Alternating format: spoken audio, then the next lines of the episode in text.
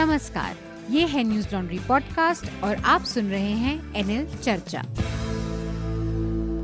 नमस्कार मैं हूँ अतुल चौरसिया। आपका खर्चा आपकी चर्चा हफ़्ता दर हफ़्ता। हम एक बार फिर से लेकर आए हैं न्यूज़ लॉन्ड्री का हिंदी पॉडकास्ट एनएल चर्चा। चर्चा में आज हमारे साथ एक खास मेहमान जुड़ रहे हैं।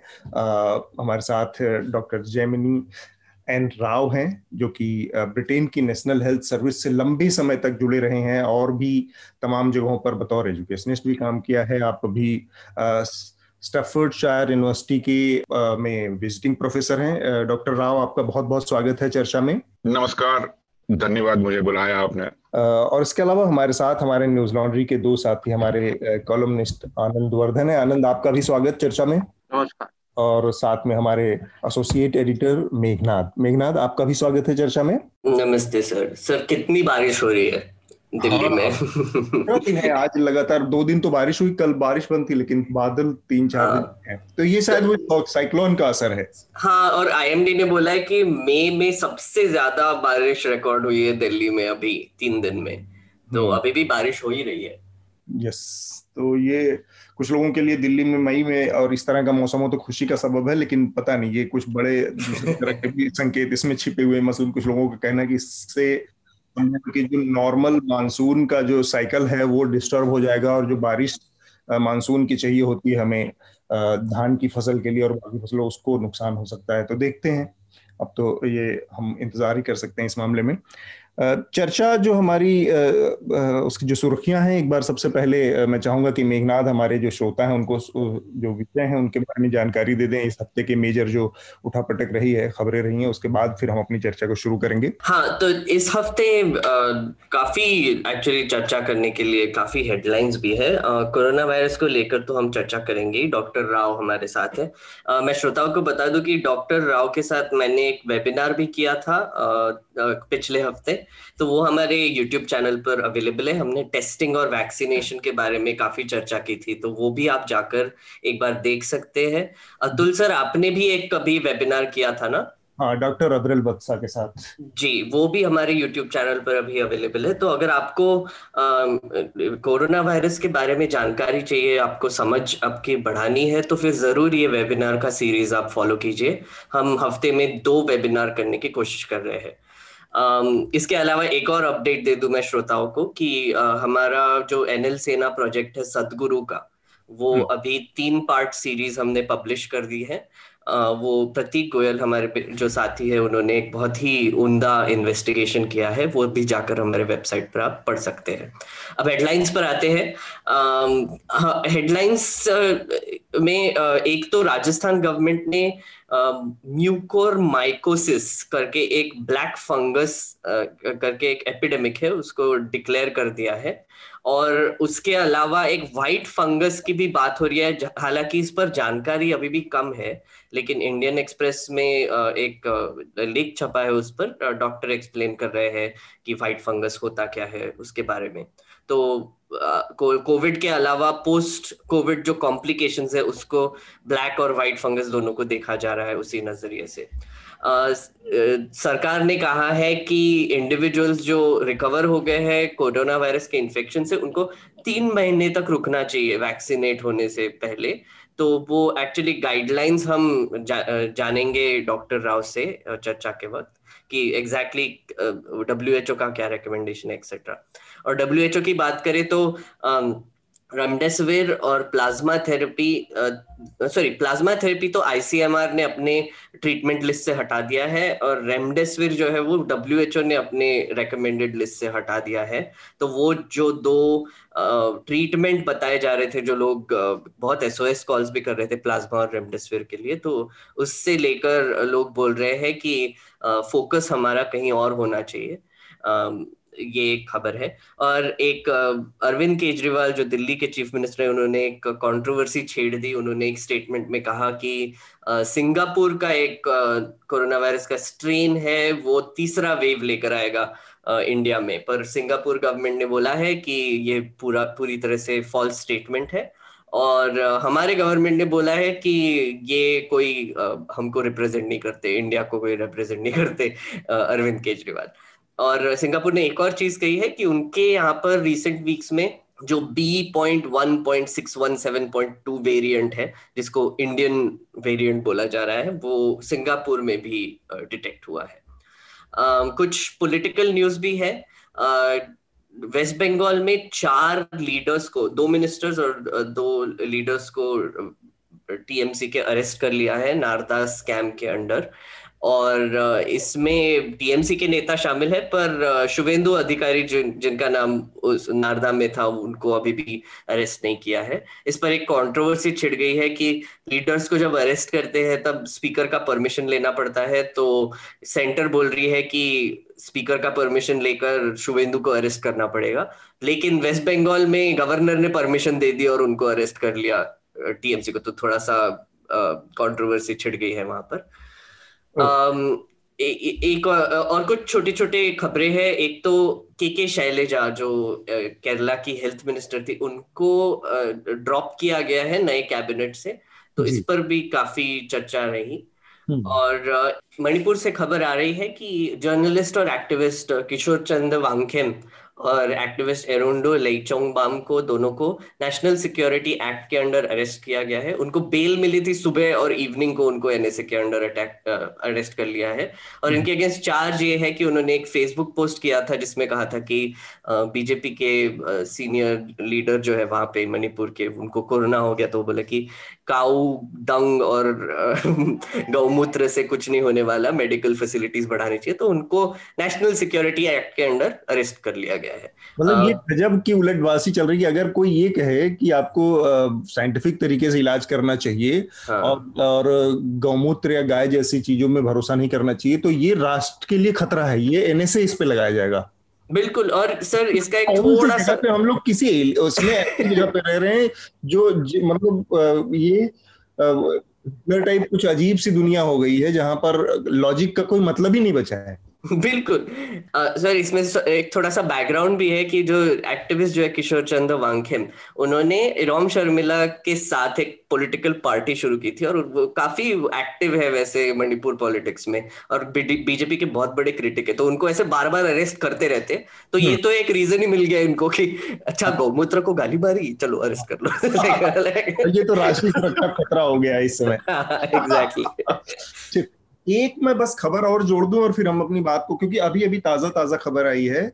गोवा की जो कोर्ट थी, जहाँ पर तरुण तेजपाल जो तहलका के पूर्व संपादक थे, उनका केस चल रहा था, उसने उनको बरी कर दिया है उनके चार्जेस से फ्री कर दिया है, जो आरोप लगे थे उनके ऊपर।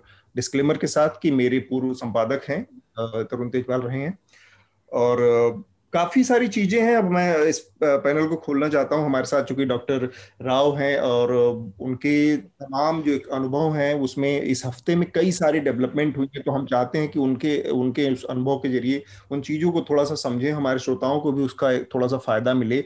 एक तो बड़ी, एक एक विवाद का विषय रहा डॉक्टर साहब इस हफ़्ते कि एक जो मुख्यमंत्री हैं दिल्ली के, उन्होंने भारत सरकार से एक अपील की थी कि सिंगापुर वेरिएंट एक है, कोरोना का आ गया है, जो कि बच्चों के लिए बहुत खतरनाक है और बच्चों के ऊपर उसका असर हो सकता है। इसलिए सिंगापुर से आने वाली फ्लाइट्स को तत्काल रोक देना चाहिए। इसके बाद सिंगापुर सरकार ने उसका विरोध किया कि ऐसा कोई वेरिएंट एग्जिस्ट ही नहीं करता।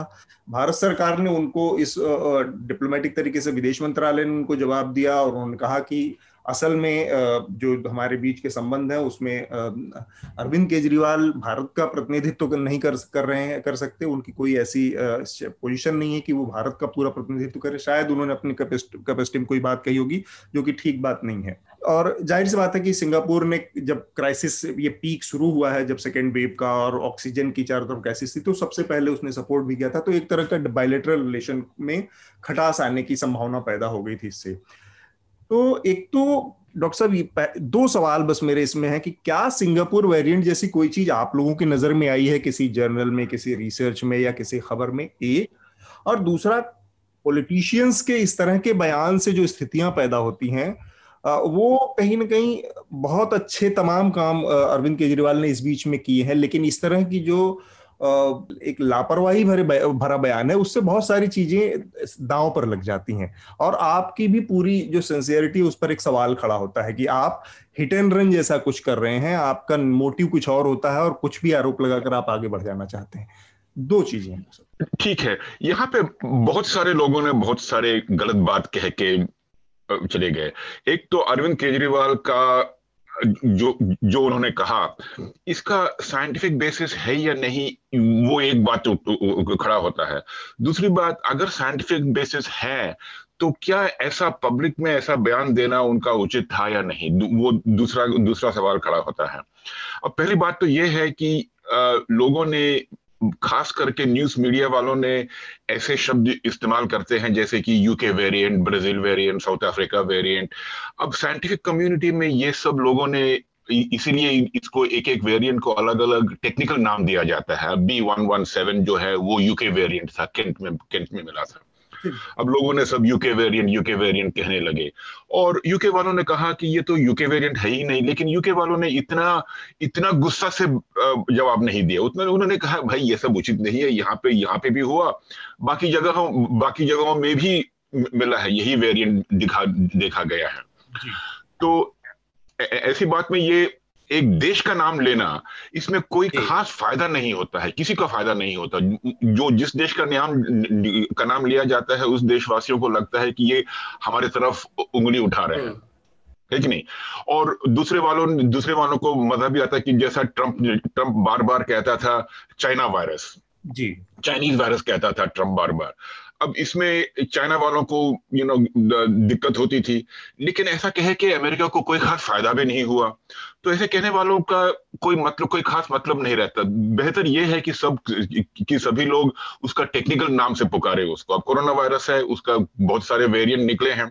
तो B one one six one six one seven point two जो है, वो खासकर इंडिया में अभी अभी ऑलमोस्ट कॉमन वेरिएंट हो गया। अब जिसको भी देखो इंडिया में वही वेरिएंट मिलेगा। सिक्सटी सेवेंटी परसेंट हो गया पंजाब में बाकी जगह में भी फैल रही है। तो अब सिंगापुर वालों ने उनका तो कानून और भी और भी सख्त है। चाइना जैसा और भी सख्त है। उन्होंने फेसबुक और ट्विटर से डिमांड किया कि वो करेक्शन निकाले। हाँ? अब अब इतना इत, इतना बड़ा हो गया। अब दूसरी दूसरी बात जो जो गलत हुई हमारे जो एक्सटर्नल अफेयर मिनिस्टर है उन्होंने भी इसका थोड़ा सा राजनीतिक फ़ायदा उठाया। ऐसा कि उन्होंने केजरीवाल के तरफ़ उंगली उठाते हुए कहा कि ये हमारे प्रतिनिधि नहीं है। हाँ। प्रतिनिधि तो नहीं ये तो सबको मालूम है। हम तो फिर वो फॉरेन में वो अपना फॉरेन अफेयर्स के बारे के बारे में बात नहीं करना चाहिए। लेकिन हमने हम हमने तो ये भी देखा कि सेंट्रल कैबिनेट में सभी कोई सभी बातें पे सभी विषयों पे बात करते हैं। हेल्थ के बारे में होम मिनिस्ट्री बात करता है और फॉरेन अफेयर्स के बारे में सभी कोई भी बात कर कर लेते हैं। तो इसमें बहुत सारे लोगों की गलती है। बेहतर ये है कि सिंगापुर हमारे लिए खास फ्रेंडली रिलेशंस भी है तो ये सबको थोड़ा सा काम कर देना ही अच्छा है। ठीक बात। आनंद, मैं आपको इस चर्चा में लाना चाह रहा हूँ। अरविंद केजरीवाल की एक छवि रही है हमेशा से, जिस तरह से वो चुनाव लड़ने से पहले जब पार्टी उन्होंने बनाई थी, तब जेब में वो कहते थे कि मेरे पास यू यूपीए के 20 मंत्रियों का की बैंक अकाउंट की चिट्ठी है। वो घूमते थे उनके उनके करप्शन के चार्जेस लेके।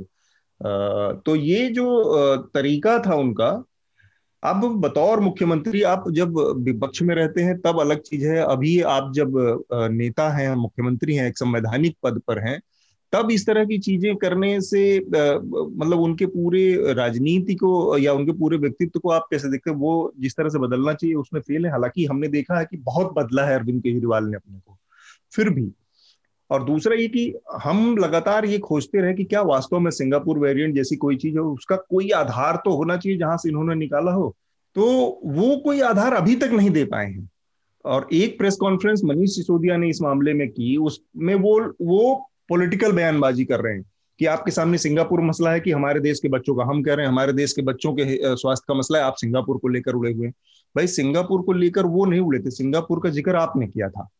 तब जाकर ये स्थिति आई। तो मैं ये जानना चाह रहा हूँ कि ये जो उनकी पूरी राजनीति में एक तरह का एक, ये जो एलिमेंट है कि जो स्ट्रीट फाइटर कह लीजिए या कुछ भी, जिसमें रिस्पॉन्सिबिलिटी का अभाव रहता है या जिसमें क्रेडिबिलिटी भी कई बार गायब हो जाती है। हाँ कुछ हद तक ये सही है कि आपका ये कहना और केजरीवाल या उनकी पार्टी के अन्य जो बड़े नेता हैं, वो अन्य पार्टियों के भी उन बड़े नेताओं जैसे हैं जो हमेशा कैंपेन मोड में रहते हैं। तो एक परपेचुअल कैंपेन मोड वाले श्रेणी के नेता होते हैं जो हर पार्टियों में अब हो गए हैं, हर पार्टी में है लगभग। तो जो संवैधानिक पद पर बैठे हुए भी वो एक पॉलिटिकल कैंपेनिंग का भी रखते हैं या जनसंवाद का जो ये सोशल मीडिया वगैरह आ गया है तो जनसंवाद में जो है कुछ ऐसी बातें जिसमें अपने को ज़्यादा तत्पर दिखाना ओवर ईगर दिखाना ये हर पार्टी के नेताओं में है। आप इसमें कोई अपवाद नहीं है। तो वो है। दूसरा इसमें एक पक्ष है कि ए, इसका ये ये अगर उनकी आशंका थी और यह भारत सरकार को इस पर वो अगर इस इस पर सचेत करना चाहते थे तो उसका दूसरा रूट एक ऑफिशियल चिट्ठी भी हो सकती थी। तो ये ये ट्विटर पर आकर जो है विदेशी मामलों की बातें करना ये उनका अगर उन, उनकी मान लीजिए सिंसियरिटी थी और इंटेंशन सही था तो ट्विटर उसका माध्यम नहीं होना चाहिए था। और ये और जवाब भी जो अब एक जो ट्विप्लोमेसी कहना कहा जा रहा है आजकल जी। तो और वो एक अपने आप में एक विरोधाभास है, क्योंकि उसमें एक इंस्टेंट डिप्लोमेसी का एलिमेंट आता है और इंस्टेंट डिप्लोमेसी जो है एक कॉन्ट्राडिक्शन इन टर्म्स है। खुद एक तरह का आप कह सकते हैं कि एक पैराडॉक्स है, क्योंकि डिप्लोमेसी इंस्टेंट नहीं हो सकती है।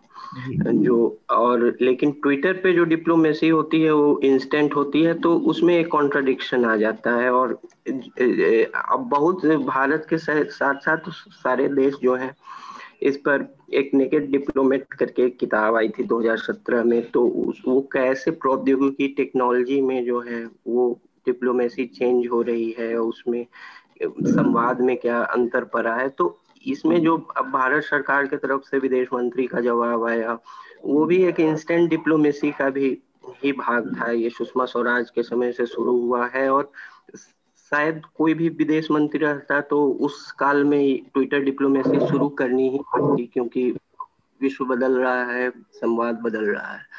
तो वो एक है, लेकिन इस वाले केस में, इस प्रकरण में ट्विटर डिप्लोमेसी का जो खराब पक्ष है वो सामने आया है कि हम्म। ये चीज़ें जो है आधिकारिक पत्रों से करनी चाहिए। हम्म। अगर केजरीवाल की के कार्यालय से एक चिट्ठी जाती तो ये आधिकारिक तौर पे सुलझा लिया जाता और लोग नहीं जानते। दूसरा देश जो इसमें इन्वॉल्व था सिंगापुर ये वो भी नहीं जानता।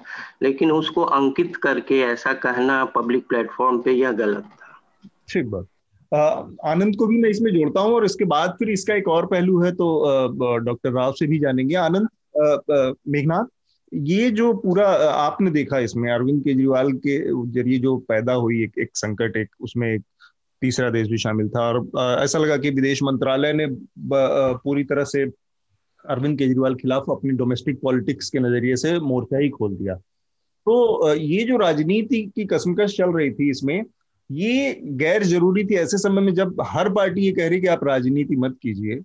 और ऐसे में क्योंकि अभी तक मैं, वास्तव में मैं बहुत सरप्राइज़ था कि कोई आधार रहा होगा कहने का या एक मुख्यमंत्री बिना आधार के कह रहा है।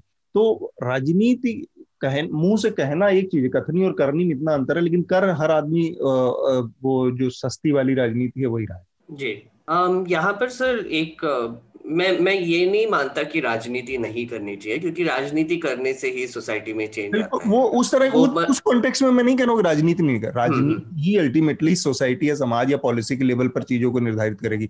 मैं वो कह रहा हूँ जो जो एक वेस्टेड इंटरेस्ट के हाँ, साथ हाँ, हाँ. चीज़ों को ट्विस्ट करने वाली वो पॉलिटिक्स मतलब जो जो। तरह की ये लोग राजनीति कर रहे हैं वो आई थिंक आपने जैसे कहा थोड़ी सी चीप राजनीति हो गई। मतलब कोई फैक्ट बेस्ड राजनीति नहीं है ये।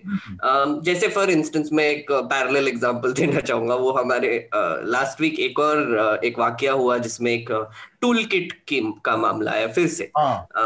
जिसमें बीजेपी के अन्य नेताओं ने और संबित पात्रा ने और कैबिनेट मिनिस्टर्स ने उन्होंने ये ट्वीट किया कि कांग्रेस एक टूल किट सर्कुलेट कर रहा है जिसमें इंडिया को डिफेम करने की कोशिश कर रहा है। मोदी को डिरेल कर मोदी को डिफेम करने की। और उसमें एक लाइन था हम ये वेरिएंट्स की बात कर रहे तो एक लाइन था उसमें कि ये जो वेरिएंट है उसको इंडियन वेरिएंट और मोदी वेरिएंट बोला जाए।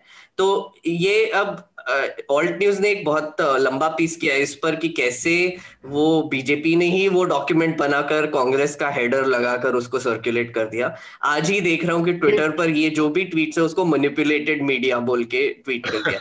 अब आप अब आप सोचिए कि जैसे डॉक्टर राव ने कहा कि इनका टेक्निकल नाम है B one point six one seven point two जो काफ़ी माउथफुल है मतलब ऐसे बोलने में भी थोड़ा डिफिकल्टी होता है। तो आप अगर सोचेंगे कि इजीएस्ट अगर कोई मीडिया को अगर इसके बारे में बात करना होगा तो वो एक कंट्री का नाम ले लेते हैं। पर होता क्या है कि कंट्री का नाम आप जब लेते हैं तो ऐसे लगता है कि आप ब्लेम कर रहे हो कंट्री को कि आपके यहाँ से वेरियंट आया। आप आपकी गलती है ये। जैसे Indian variant quote and quote जो बोल रहे हैं तो वो यहाँ से म्यूटेट होकर ऐसे बोल रहे कि यवतमाल एरिया में से उसका ओरिजिन है। आ, लेकिन उसका भी वैसे कोई प्रूफ है नहीं। मतलब वो आ, एक मैं पढ़ रहा था कि आ, और डॉक्टर राव मुझे करेक्ट भी कर सकते हैं कि ब्राज़ील वेरिएंट और यूके वेरिएंट जब यहाँ पर आया था तो उसका ही कुछ म्यूटेशन होकर वो अब quote and quote Indian variant बन गया। है तो इसीलिए उसको पॉइंट टू बोला जा रहा है six one seven point two तो ये जब अब अब मैं मैं यही सोच रहा हूँ कि पैंडेमिक टाइम पे आई थिंक किसी को एक तो किसी ने एक्सपेक्ट नहीं किया था कि पैंडेमिक के समय में हमको कैसे लीडर्स uh, को कैसे बिहेव करना चाहिए। Right right? uh, जैसे फॉर इंस्टेंस आप uh, विकसित देशों को भी देखेंगे अगर जर्मनी का एग्जांपल देख लेंगे तो वहाँ पर एंगेला मर्केल बार बार डेली ब्रीफिंग्स दे रही थी पर फैक्ट बेस्ड ब्रीफिंग्स दे रही थी वहाँ पर वो पॉलिटिकल कुछ ऐसे बयान नहीं दे रही थी कि ऑपोजिशन पार्टी की गलती है या फिर रूलिंग पार्टी की गलती है या फिर उनका कहना ये था कि हमको ये पैंडेमिक से डील करना है फिर बाकी के पॉलिटिक्स हम करते रहेंगे और आई थिंक ये एक बहुत ही रैशनल अप्रोच काफ़ी जगह पे लिया है पर हमारे यहाँ पर अनफॉर्चुनेटली वो नहीं हो रहा है हम्म। अरविंद केजरीवाल ने जो भी किया मुझे लगता है वो चीप पब्लिसिटी स्टंट टाइप ही लगा एक थोड़ा सा। गया। हाँ उल्टा पड़ गया वो क्योंकि वो फैक्ट बेस्ड कुछ बोल नहीं रहे थे और सिंगापुर ने इमीडिएटली रिएक्ट भी कर दिया उसको। और अगर आप एक पॉपुलर लीडर है तो आपको इसका भी ध्यान रखना चाहिए कि आप जो बयान दे रहे हैं वो उसके पीछे कोई तथ्य होना चाहिए। ऐसे ही कुछ आप बोल नहीं सकते और इसकी वजह से हमारे जो रिलेशनशिप्स डैमेज होते हैं। रिलेशनशिप के अलावा आपकी अपनी छवि के ऊपर भी बहुत सारे खड़े हो जाते हैं कि आगे लोग आपको कितना सीरियसली ले ना लें तो पर वो अरविंद केजरीवाल की छवि की बात करें तो मुझे लगता है कि ये जो स्टाइल ऑफ़ पॉलिटिक्स है अरविंद केजरीवाल का वो अभी आई थिंक एक नॉर्मल सा हो गया है। जैसे आपने वो देखा होगा कि वो उन्होंने प्राइम मिनिस्टर का जो वो लाइव स्ट्रीम किया था सब चैनल्स हाँ। को वो सीएम्स के मीटिंग का जो था वो लाइव स्ट्रीम कर दिया। आई थिंक केजरीवाल का अब एक ही स्ट्रैटेजी है कि उनको खुद का थोड़ा सा विक्टिम कार्ड भी प्ले करना है कि सेंटर हमको काम नहीं करने देना है वो तो पहले से ही था। पर अभी बहुत ज़्यादा ही चल रहा है ये। और ऑक्सीजन को लेकर या फिर ये अभी को लेकर। हाँ वो वो सब आई थिंक एक चेस्ट बीटिंग पॉलिटिक्स बीजेपी की तरफ़ से आ रहा है और विक्टिमहुड का पॉलिटिक्स आम आदमी पार्टी की तरफ़ से आ रहा है। ठीक बात। डॉक्टर साहब से मैं एक चीज़ और जानना चाहूँगा नाम को लेकर बड़ी सारी चर्चाएँ हुई कि क्या कहा जाना चाहिए। शुरू से ही ये राजनीति इस पर बड़ी मतलब इंटरनेशनल लेवल पे राजनीति चली जैसा आपने ज़िक्र किया कि ट्रंप उसको बार बार चाइनीज़ वायरस चाइनीज़ वायरस कहता था। आप कह रहे हैं कि इसके कोड नेम है उसके आधार पर कोड नेम कहने से आ, कहना चाहिए। पर लोगों के लिए ये बहुत आसान होता है ना कि यूके वेरिएंट कह देना। बजाय इसको कि 1.6.371 बी वन वट जो भी है। Whatever, हाँ. ये ये जो कोड इस तरह की चीज़ें आम आदमी से आम लोगों से इस तरह की अपेक्षा करना थोड़ा सा ज़्यादा मुश्किल है। उसके लिए यूके ब्राज़ील ये सब चीज़ें करना आसान है। लेकिन इसमें पॉलिटिक्स आ, आ जाती है कि जैसा जिसका इशारा मेघनाथ ने किया कि लोगों को लगता है कि ये ब्लेम किया जा रहा है। और तो इस चीज़ से निपटने के लिए ये जो पूरी पूरा तरीका है कि क्या ऐसा कोई रैशनल तरीका हो सकता है कि भाई वायरस है म्यूटेट करेगा वो इंडिया में करेगा कि ब्राज़ील में करेगा कहाँ करेगा ये मुद्दा नहीं है। मुद्दा ये है कि उसका इलाज ढूंढा जाए। नाम नाम में क्या रखा है जो शेक्सपियर ने का नाम तो कुछ भी हो सकता है। अब अपने पास इलाज होना चाहिए। बिल्कुल सही बात बिल्कुल सही बात कहा आपने। और दूसरी आखिरी एक बात कहना चाहता हूँ मैं कि ये जो कि ये जो सिंगापुर का जो सो कॉल्ड सिंगापुर वेरिएंट जो अरविंद केजरीवाल ने ने बात उठाया ये इतनी गलत बात है इस कारण के लिए कि सिंगापुर में खास करके डेली जो केसेस हो रहे हैं उनकी संख्या लेस देन 50 है। अब 41 केस 41 नए केसेस निक, निकले हुए थे on the nineteen of May 41 cases सिर्फ़। हम्म। तो सिंगापुर से कहाँ से आने वाला है इंडिया में? तो सिंगापुर को फ्लाइट्स को रोक रोक लगाना में कोई मतलब ही नहीं था। वेरिएंट हम्म। अगर है भी तो। एक तो वेरिएंट था ही नहीं उसका कोई एविडेंस नहीं था। और हाँ। दूसरी बात अगर है भी तो सिर्फ़ वन केसेस था। ये बात कहाँ से निकली कि सिंगापुर ने एक वार्निंग दिया था कि उनको ये B one six one seven point two variant जो है वो खास करके कुछ आ, कुछ क्लस्टर्स निकले थे सिंगापुर के स्कूल चिल्ड्रन में स्कूल के बच्चों में। तो इसीलिए उन्होंने एक उन्होंने एक वार्निंग दिया कि कुछ स्कूल को बंद करना पड़ा और कुछ स्कूल को और जैसा जैसा ज़ोर से मास्क लगाना और सोशल डिस्टेंसिंग रखना उन्होंने ऐसा थोड़ा सा वार्निंग दिया था। बस इतना ही था। जो इसी, इसी, हाँ इसी बात इसी बात को लेके इन्होंने उसका सिंगापुर का नाम लिया। दूसरी बात यह है कि अब अब देश के देश के नेताओं को इसमें इतनी इतनी नाराज़गी दिखाने की कोई ज़रूरत नहीं है। अभी इंग्लैंड में जो चल रहा है मैं मैं मैं बताना चाहता हूँ कि यहाँ के हर एक न्यूज़ प्रोग्राम में पिछले पिछले पाँच छह दिन पिछले हफ़्ते के लिए हर एक न्यूज़ प्रोग्राम में इंडियन वेरिएंट की बहुत ज़िक्र हो रही है।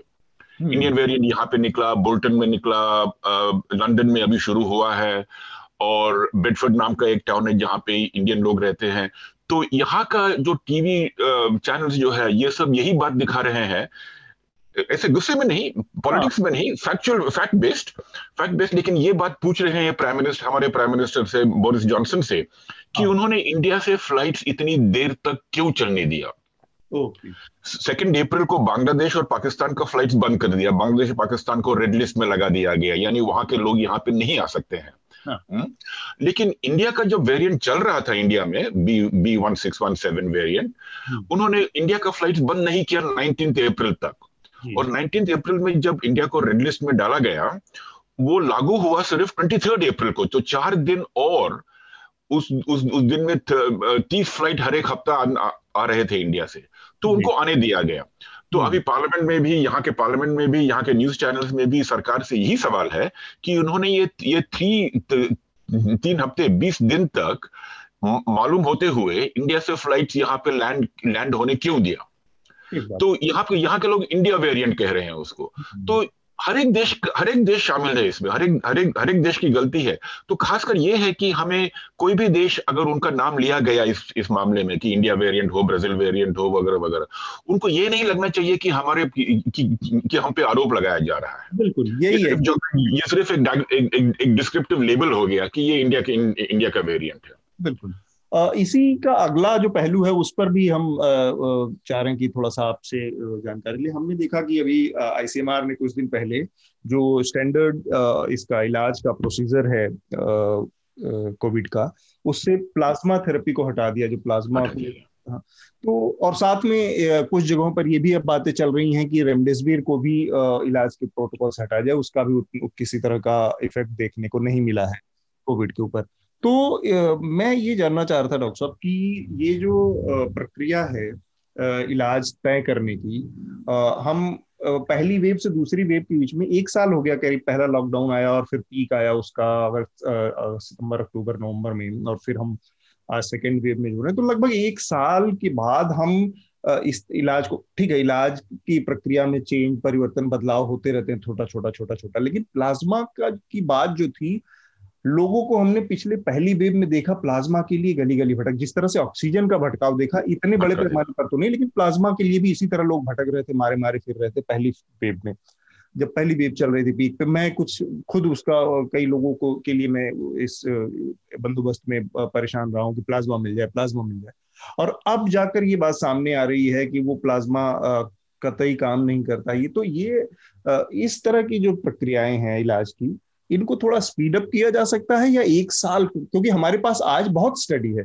आज से साल भर पहले, छह महीने पहले और तीन महीने नौ महीने पहले तक बहुत कम स्टडीज़ थी। लेकिन आज हम एक साल बाद लग गया हमें प्लाज्मा के बारे में डिसाइड करने में। इसका कारण यही ए, ए, एक ही है कि इंडिया में डॉक्टर्स की भी गलती है इसमें कि उन्होंने जो हम एविडेंस बेस्ड मेडिसिन कहते हैं यानी रिसर्च के रिसर्च के द्वारा जो कुछ भी आ, सही निकला या गलती निकला उसको हम रैपिडली क्लिनिकल प्रैक्टिस में लाने के लिए इंडिया में बहुत मुश्किल हो जाता है डॉक्टर्स की भी फेथ होती है कि कुछ चीज़ अगर नया है तो वो सही होना चाहिए। तो अभी एक नया नया निकला है। अब ये अब ये टू डी अब टू डी के बारे में के बारे में बात करने से पहले प्लाज्मा के बारे में। प्लाज्मा अमेरिका में भी चालू चालू थी लास्ट ईयर 2020 में अमेरिका में भी बहुत इस्तेमाल होता था। लेकिन उन्होंने बहुत जल्दी जैसे जैसे रिसर्च निकला जैसे पहला ट्रायल जब निकला कि, कि, कि प्लाज्मा से कोई बचता नहीं है और कोई खास फ़ायदा दिखा नहीं उनको रिसर्च क्लिनिकल ट्रायल्स में तो उन्होंने बंद करना अपने आप उसको इस्तेमाल करना अपने आप बंद कर दिया डॉक्टर लोगों ने। जी। तो हॉस्पिटल्स ने डॉक्टर्स ने ये जब जैसा जैसा मेडिकल जर्नल्स में निकला रिपोर्ट्स की ये आ, आ, अगर प्लाज्मा और प्लाज्मा देना और प्लाज्मा नहीं देना के बीच में कोई फ़र्क नहीं दिख रहा है। कितने लोग कितने लोग मरते हैं प्लाज्मा के साथ, कितने लोग प्लाज्मा नहीं देने के साथ कितने लोग मरते हैं। इसमें जब फ़र्क नहीं दिखा तो लोगों ने अपने आप प्लाज्मा इस्तेमाल करना बंद कर दिया। अब इंडिया में तो चालू ही था, क्योंकि अब पता नहीं क्यों चालू ही था, लेकिन आईसीएमआर भी बहुत देर से उनकी उनकी जो क्लिनिकल गाइडलाइन है, उसको फिर से रिव्यू किया, और उन्होंने ये बात निकाला कि अब अब अब बंद कर देना चाहिए प्लाज्मा का। अब ये बात तो मेरे ख्याल में पाँच छह महीने पहले ही हो, हो जाना था कि उनको अगर बंद नहीं अग, अगर ऐसा रिकमेंडेशन नहीं देते कि इसको इस्तेमाल मत कीजिए उनको ऐसा तो भी रिकमेंडेशन दे सकते थे कि इसका कोई खास सबूत नहीं है कि, कि प्लाज्मा काम करता है तो हम इसको रिकमेंड नहीं कर सकते हैं हम्म। तो ग्रेजुअली अगर स्टेटमेंट जो होता है पहले कहना चाहिए कि इट मे बी यूजफुल फिर बाद में कह सकते हैं कि इसका कोई सबूत नहीं है फिर बाद में कह सकते हैं इसका बिल्कुल सबूत नहीं है बंद ही कर दो तो ऐसा नहीं था। उन्होंने बिल्कुल पूरा फ्लिप फ्लॉप किया आज तक या दो दिन पहले तक लोग इस्तेमाल करते थे और अब कह रहे हैं कि इस्तेमाल मत ही करो। लेकिन जो कि जो भी हुआ मेरे ख्याल में ठीक ही हुआ क्योंकि प्लाज्मा का कोई फ़ायदा नहीं है। हम्म। प्लाज्मा से कोई बचता नहीं है। इस बात में इस बात में अभी कोई शक नहीं। है इतने सारे ट्रायल हो चुके हैं कि अभी तो हमको मानना पड़ेगा कि प्लाज्मा जो हम दे रहे थे वो हमने गलत किया। हम्म। और डॉक्टर साहब इसी से जुड़ा एक और सवाल है आ, मेरे दिमाग में है उसका भी अगर आप जवाब दे पाए जो आप लोगों के यहाँ अभी इस समय आ, क्योंकि आप इस समय यूके में हैं वहाँ पर जो प्रोटोकॉल है कौन कौन सी चीज़ें जैसे यहाँ पर रेमडेसिविर को भी लेकर सवाल उठ रहे हैं या वो मैक्टिन भी दिया जा रहा है फेबी फ्लू हाँ। भी दिया जा रहा है बहुत सारी दवाइयों में एक्सपेरिमेंट तो थोड़ा सा अगर आप बता पाए कि असल में जो ब्रिटेन में जो प्रो, प्रोटोकॉल है उसमें बेसिक कौन कौन सी चीज़ें इस्तेमाल की जा रही हैं? या कौन कौन सी चीज़ों पे हमें ध्यान रखना चाहिए बजाय और ये आम आदमी के लिए नहीं ये यहाँ के डॉक्टरों को मैसेज जो नॉर्मल डॉक्टर फिजिशियन है जो लोग रिकमेंड कर रहे हैं डॉक्टरों को जो पर्चियाँ लिखते हैं बीमारों को उनके लिए ये मैसेज है। अब इंडियन में इतना इतना एविडेंस बेस्ड प्रैक्टिस का इतना ज़िक्र हुआ है कम, कम से कम 25-20 साल से इतना चल रहा है कि सब डॉक्टर को ये बिल्कुल पता हो गया है कि अगर इसके लिए कोई खास आ, सबूत नहीं है क्लिनिकल ट्रायल से कोई खास सबूत नहीं है तो हमें इसे इसे इस्तेमाल नहीं करना चाहिए। तो इसी वजह यहाँ पे कोरोना वायरस के अगर कोई अगर कोई मरीज़ आता है जनरल प्रैक्टिस में यानी कम्युनिटी में यानी हॉस्पिटल के बाहर तो उसका इलाज बिल्कुल कोई भी दवा नहीं है। लोगों का यही सलाह है कि ये घर में बैठे अब चाय बनाना, चाय चाय बना के पिए और बस सिर्फ़ पैरासीटामोल पैरासीटामोल जिसको हम इंडिया में डोलो नाम से प्रिस्क्रिप्शन लिखा जाता है, लेकिन डोलो तो ब्रांड नेम हो गया शायद, लेकिन कोई भी पैरासीटामोल बुखार के लिए और खांसी के लिए जो भी कॉफ मिक्सचर मिलता है केमिस्ट के दुकान में, वो ही लेना चाहिए। इसके अलावा और कुछ नहीं देना चाहिए। ये आइवरमेक्टिन कोई प्रिस्क्राइब नहीं करता है।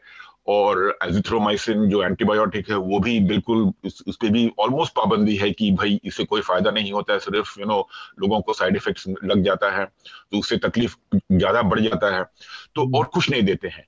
अब हॉस्पिटल में अगर भर्ती करना पड़ा तो हॉस्पिटल में जिसे हम सपोर्टिव थेरेपी कहते हैं सपोर्टिव थेरेपी यानी वो एंटीवायरल थेरेपी नहीं है सिर्फ़ पेशेंट को बचाने के लिए तब तक बचाने के लिए जब तक वो बॉडी मरीज़ के बॉडी वायरस से खुद लड़ लड़ पाए। तो ऑक्सीजन देते हैं अगर खा पी नहीं सकते हैं तो फ्लूइड देते हैं और अगर क्लॉटिंग का प्रॉब्लम हो गया यानी यानी खून का अगर क्लॉटिंग का प्रॉब्लम हो गया तो एंटीकोएगुलेंट्स दे दे सकते हैं।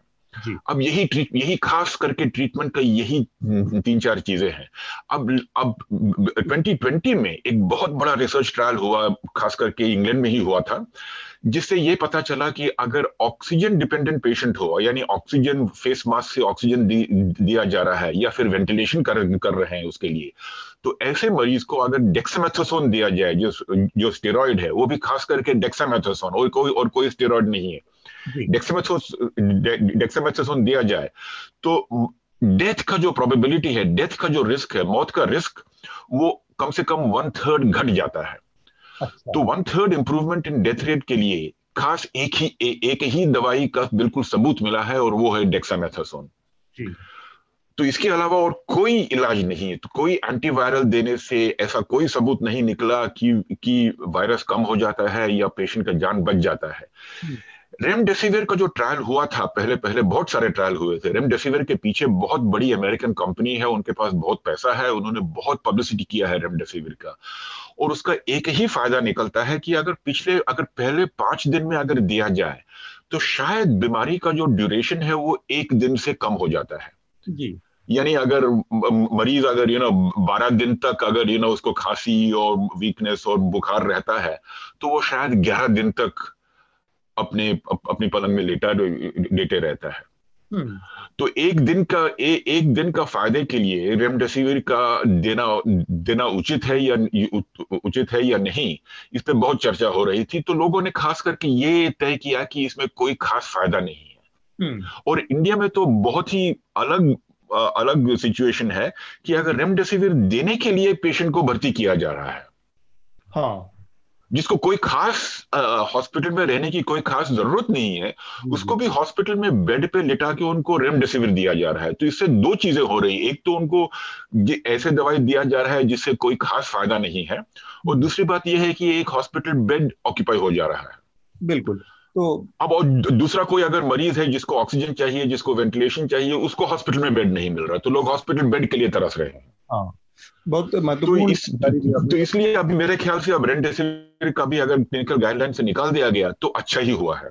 हाँ, अभी हालाँकि आईसीएमआर ने इस पर गाइडलाइन नहीं जारी की लेकिन शायद आगे आने वाले समय में हम देखें आने वाले समय yes Anand W H O ने एक्चुअली जानकारी दी है। एनडीटीवी में एक रिपोर्ट आया है कि डब्ल्यू एच ओ ने बोला है कि रेमडेसिविर इनफेक्टिव है और उन्होंने वो ड्रॉप कर दिया है अपने लिस्ट से मेडिसिन के लिस्ट से। एक एक एक्चुअली सर मुझे डॉक्टर राव से ही एक सवाल पूछना था। थोड़ा हाँ. सा कनेक्टेड है बट थोड़ा सा कनेक्टेड नहीं भी है। मैं ना हमारे पार्लियामेंट्री क्वेश्चंस देख रहा था और उसमें एक बहुत ही इंटरेस्टिंग क्वेश्चन पूछा था मीनाक्षी लेखी ने कि ये जो वेरिएंट्स आ रहे हैं बहुत सारे उस पर एक तो वैक्सीन का कितना इफ़ेक्ट है और मेडिसिन का कितना इफ़ेक्ट है? तो मेडिसिन का तो वैसे आपने बता दिया कि ओवरऑल जो मेडिसिन है वो उसका इफ़ेक्ट नहीं है प्लाज्मा और इसका पर वैक्सीन के एफिकेसी को लेकर उन्होंने कहा था कि जो साउथ अफ्रीकन स्ट्रेन है मैं बोल रहा हूँ साउथ अफ्रीकन क्योंकि वहाँ पे वर्ड्स भी वही यूज़ किए थे उसमें कोविशील्ड की बस टेन परसेंट एफिकेसी है। तो ये कि, किस हद तक सही है कि वैक्सीन की इफेक्टिवनेस भी वेरिएंट से तय होगी? ये बात तो सबको सभी लोग पूछ रहे हैं लेकिन आज तक जो एविडेंस मैंने देखा जो जो साइंटिफिक रिपोर्ट्स जो मैंने देखा न्यूज़पेपर न्यूज़पेपर में रूमर्स के, के, के बात नहीं कर रहा हूँ साइंटिफिक रिपोर्ट जो देखा मैंने उससे ये ये पता चलता है बिल्कुल अच्छी तरह पता चलता है कि सारे आज आज तक जितने भी वेरिएंट हो वो सब वैक्सीन के काबू में आ सकते हैं। ऐसा नहीं है कि वैक्सीन से कि, कि वैक्सीन के इफ़ेक्ट से निकल गए हैं। तो सारे के सारे वेरिएंट अभी भी वैक्सीन के बाद नहीं नहीं हो सकता है उनसे इन्फेक्शन अब बात निकली है कि रिपोर्ट्स आने लगे हैं कि वैक्सीन के बाद भी कुछ लोगों को कोरोना वायरस हो रहा है। तो इसके कारण से लोग ये समझ रहे हैं कि ये वैक्सीन इस वेरिएंट से इफ़ेक्टिव नहीं है। लेकिन जब पहले पहले जब ट्रायल हुआ था, वैक्सीन वैक्सीन का ट्रायल जब हुआ था उसमें भी पता चला कि वैक्सीन देने के बाद भी थर्टी परसेंट कुछ रिस्क रह जाता है कि उनको भी इन्फेक्शन हो सकता है। तो ये कोई नई बात नहीं है कि वैक्सीन के बाद इन्फेक्शन हो सकता है। ये तो तब भी होता था जब वेरिएंट नहीं थे और आज भी हो रहा है जब वेरिएंट है। तो वेरिएंट और वैक्सीन एफिकेसी से इतना ताल्लुकात नहीं है जितना कि लोग डर रहे हैं। जी। आज तक। अब आगे चल के क्या रिसर्च निकलेगा ये कहना मुश्किल है। लेकिन आज तक जो रिसर्च है वो ये है कि वैक्सीन के बाद वेरिएंट से इन्फेक्शन होना उतना ही रिस्क है जितना वेरिएंट के वेरिएंट आने के पहले जो रिस्क था वही रिस्क है। वही रिस्क है। थोड़ा सा आनंद से भी चर्चा में जोड़ जोड़ना चाह रहा हूँ कि आनंद ये आपने सुना, डॉक्टर साहब ने जो बताया कि थेरेपी को लेकर क्या क्या चीज़ें होनी चाहिए। पर हमारे यहाँ अगर हम देखें इलाज की पद्धतियों को लेकर और उसमें दवाइयों को लेकर तो एक किस्म का लापरवाही का भाव भी बहुत ज़्यादा है वो इंडिविजुअल लोगों में जिनको दवा की ज़रूरत होती है, उनमें भी होता है और वो डॉक्टरों में भी होता है मेडिकल सिस्टम में भी होता है अगर आप अपनी अपनी कोई टिप्पणी इस पर करना चाहें हाँ लापरवाही की तो मतलब और अंदरूनी इलाकों में तो लापरवाही, जैसे बहुत सारे चिकित्सकों का अप्रोच ये रहता है कि कि जो मरीज़ आया है उसको तुरंत कैसे सेटिस्फाई कर इससे उसको मानसिक संतुष्टि किससे हो जा रही है। ना कि उसके जो है वैज्ञानिक डायग्नोसिस या इलाज के उसको पहले उसको अंदरूनी इलाकों की मैं बता रहा हूँ। उसको उसको तुरंत राहत मानसिक राहत क्या चीज़ से मिल सकता है? तो उसको बेवजह जैसे आपने भी देखा होगा गाँवों में बेवजह पानी चढ़ाने लगते हैं। हाँ, या, या क्योंकि मानसिक संतुष्टि के लिए सिर्फ़ कि हम्म। उससे लगे कि कुछ इलाज हो रहा है। हो रहा है। तो, तो आ, आ, मतलब या कोई इंजेक्शन ऐसा दे देंगे एनर्जी वाला या वाला कि जिससे मतलब तत्कालिक उसको लगे कि कुछ हो रहा है मेरे साथ। हम्म। तो एक ये अप्रोच रहता है। अब जैसा कि डॉक्टर साहब बता रहे थे कि अभी जो कोरोना के इलाज में जो पद्धति है दवाइयों को मिलने का की प्रक्रिया नहीं है खारिज करने की। हम्म। कि जो एक वैज्ञानिक तरीका होता है वो सिर्फ़ ये नहीं होता है कि किसी चीज़ को खोजना लेकिन फॉल्सिफाई करना कि क्या सही नहीं है। तो जैसे प्लाज्मा या रेमडेसिविर जो है ये सब उस फॉल्सिफिकेशन के तरीके से कि ये नहीं है ये नहीं है जिसको मैथमेटिक्स में बाय एलिमिनेशन कि ये नहीं है ये नहीं है। अब क्या है वो नहीं पता है लेकिन ये नहीं है। तो वो फॉल्सिफिकेशन का तरीका भी ज़रूरी है। दूसरा जो ये बता रहे थे कि जैसे एक जैसे प्लाज्मा के लिए या रेमडेसिविर के लिए ही लोग जो, जिनके पास संसाधन है, वो भर्ती हो जा रहे हैं या बेड खा जा रहे हैं, जो जरूरतमंद है उसका।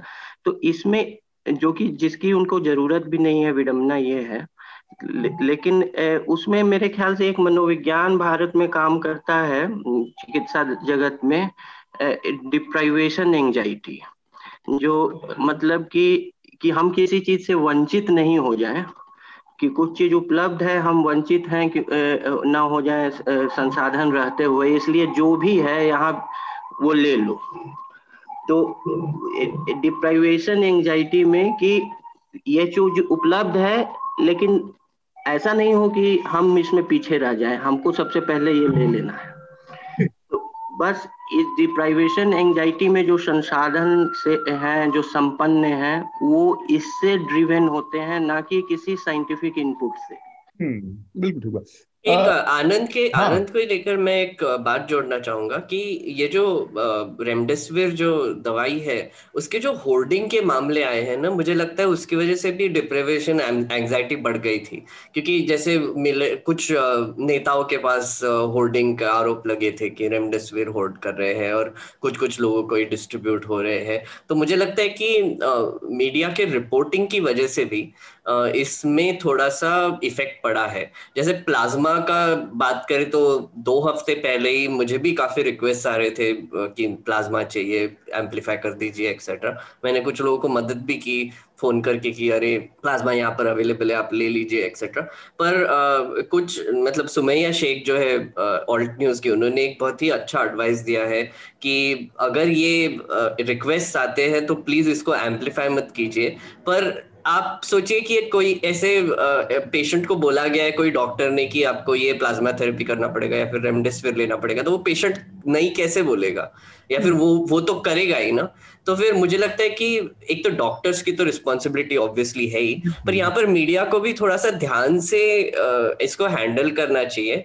जब भी स्टोरीज होते हैं कि होर्डिंग हो रहा है या फिर प्लाज्मा की कमी है एक्सेट्रा उसमें एक आध दो लाइन बिगिनिंग में ही जोड़ देनी चाहिए कि ये ये जो ट्रीटमेंट है वो आईसीएमआर और WHO ने दोनों ने ड्रॉप कर दी है पर अभी भी होर्डिंग के मामले हमको दिखाई दे रहे हैं। ठीक बात। अब इसमें सरकार की भी गलती है। इसमें सॉरी मैं कुछ कुछ कहना चाह रहा था। इसमें सरकार की भी गलती है। मैंने एक रिपोर्ट देखा कि आईसीएमआर ने कहा कि रेमडेसिविर का का इफ़ेक्ट मोर्टालिटी पे कुछ नहीं है। यानी यानी मौत का रिस्क में बिल्कुल नहीं है। और तुरंत बाद उन्होंने रेमडेसिविर स्टॉक्स का इंपोर्ट करना शुरू कर दिया। अमेरिका से और इजिप्ट से भी शुरू कर दिया। हम्म, हम्म।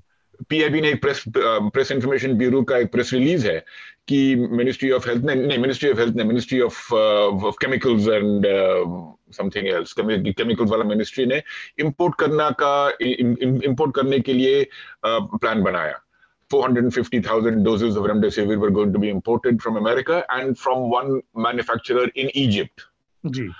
तो इसमें बिल्कुल मिक्स मैसेजेस हो गई ना एक तो एक ए, एक तरफ़ से कह रहे हैं कि रेमडेसिविर का असर नहीं है दूसरी तरफ़ से आ, खर्च करके इंपोर्ट कर रहे हैं हम्म।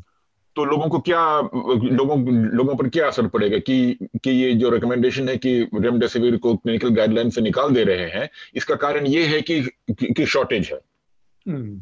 तो लोग सस्पेक्ट करते हैं सरकार को कि कि गवर्नमेंट हमारे तरफ़ से काम नहीं कर रही है अब नहीं है करके जैसे हम कहते हैं इंग्लिश में making a virtue out of necessity इसका स्टॉक्स नहीं है शॉर्टेज है तो भाई काम नहीं करता मत यूज़ करो कह, कह रहे हैं हम्म। अब ऐसी बात ऐसी बात नहीं होनी चाहिए खासकर इसीलिए सबसे शुरू से ही अगर साइंस के साइंस के दौर पे चले साइंस के जो एविडेंस है उसी से चले तो सबसे बेहतर होता है हाँ।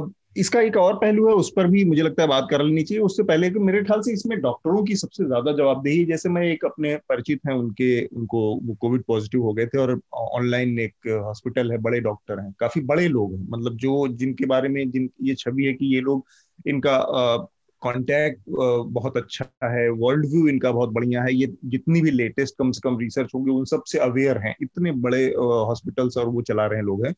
उनका प्रिस्क्रिप्शन मैंने देखा तो उसमें टोटल तेरह दवाइयाँ थी जो उन्होंने नॉर्मल और वो घर में आइसोलेट थे मतलब घर में इनका इलाज चल रहा था आराम से। तो मुझे लग रहा है कि डॉक्टरों को भी अपने स्तर पे इन चीज़ों को इतनी बड़ी पर्ची लिखने से एक तरह का पैनिक क्रिएट होता है कि उसको वास्तव में लगता है कि यार इसका मतलब कोई बड़ी सीरियस चीज़ हो गई है अब, कि इतनी सारी दवाइयाँ निकलनी पड़ रही हैं एक साथ तेरह चौदह इसका दूसरा एक समस्या सामने आई है हमारे सामने वो है ब्लैक फंगस की।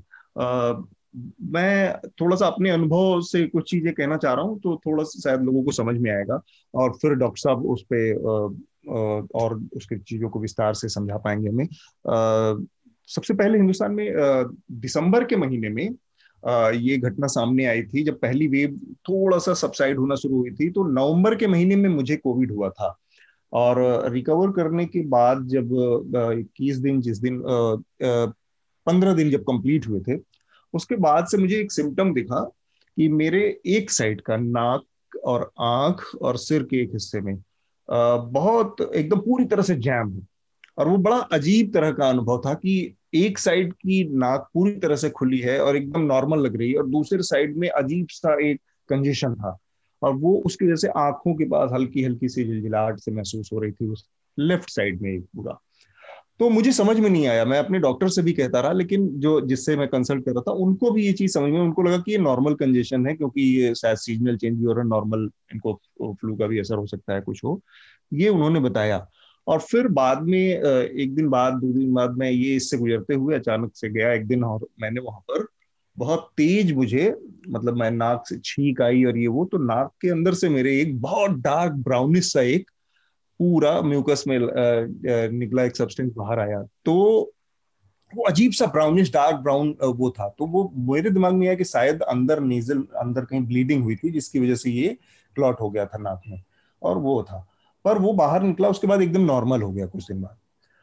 अचानक से फिर इस घटना के चार पाँच दिन बाद ही वो मेरे सामने आई सबसे पहले बत्रा हॉस्पिटल में ये करीब तेरह लोगों की जानकारी आई कि जो पोस्ट कोविड जो रिकवर कर गए थे, उनके अंदर ब्लैक फंगस की ये दिक्कत आई, जिसमें एक साइड में ये होता है कि आपका पूरा जाम हो जाता है और अगर तुरंत आप इलाज ना करें उसको, वो तो धीरे धीरे वो ब्रेन तक को डैमेज कर देता है, आँख खराब हो जाती है और ये सब लोगों को तो उसमें तेरह कुछ लोगों की मौत हो गई थी तेरह में से।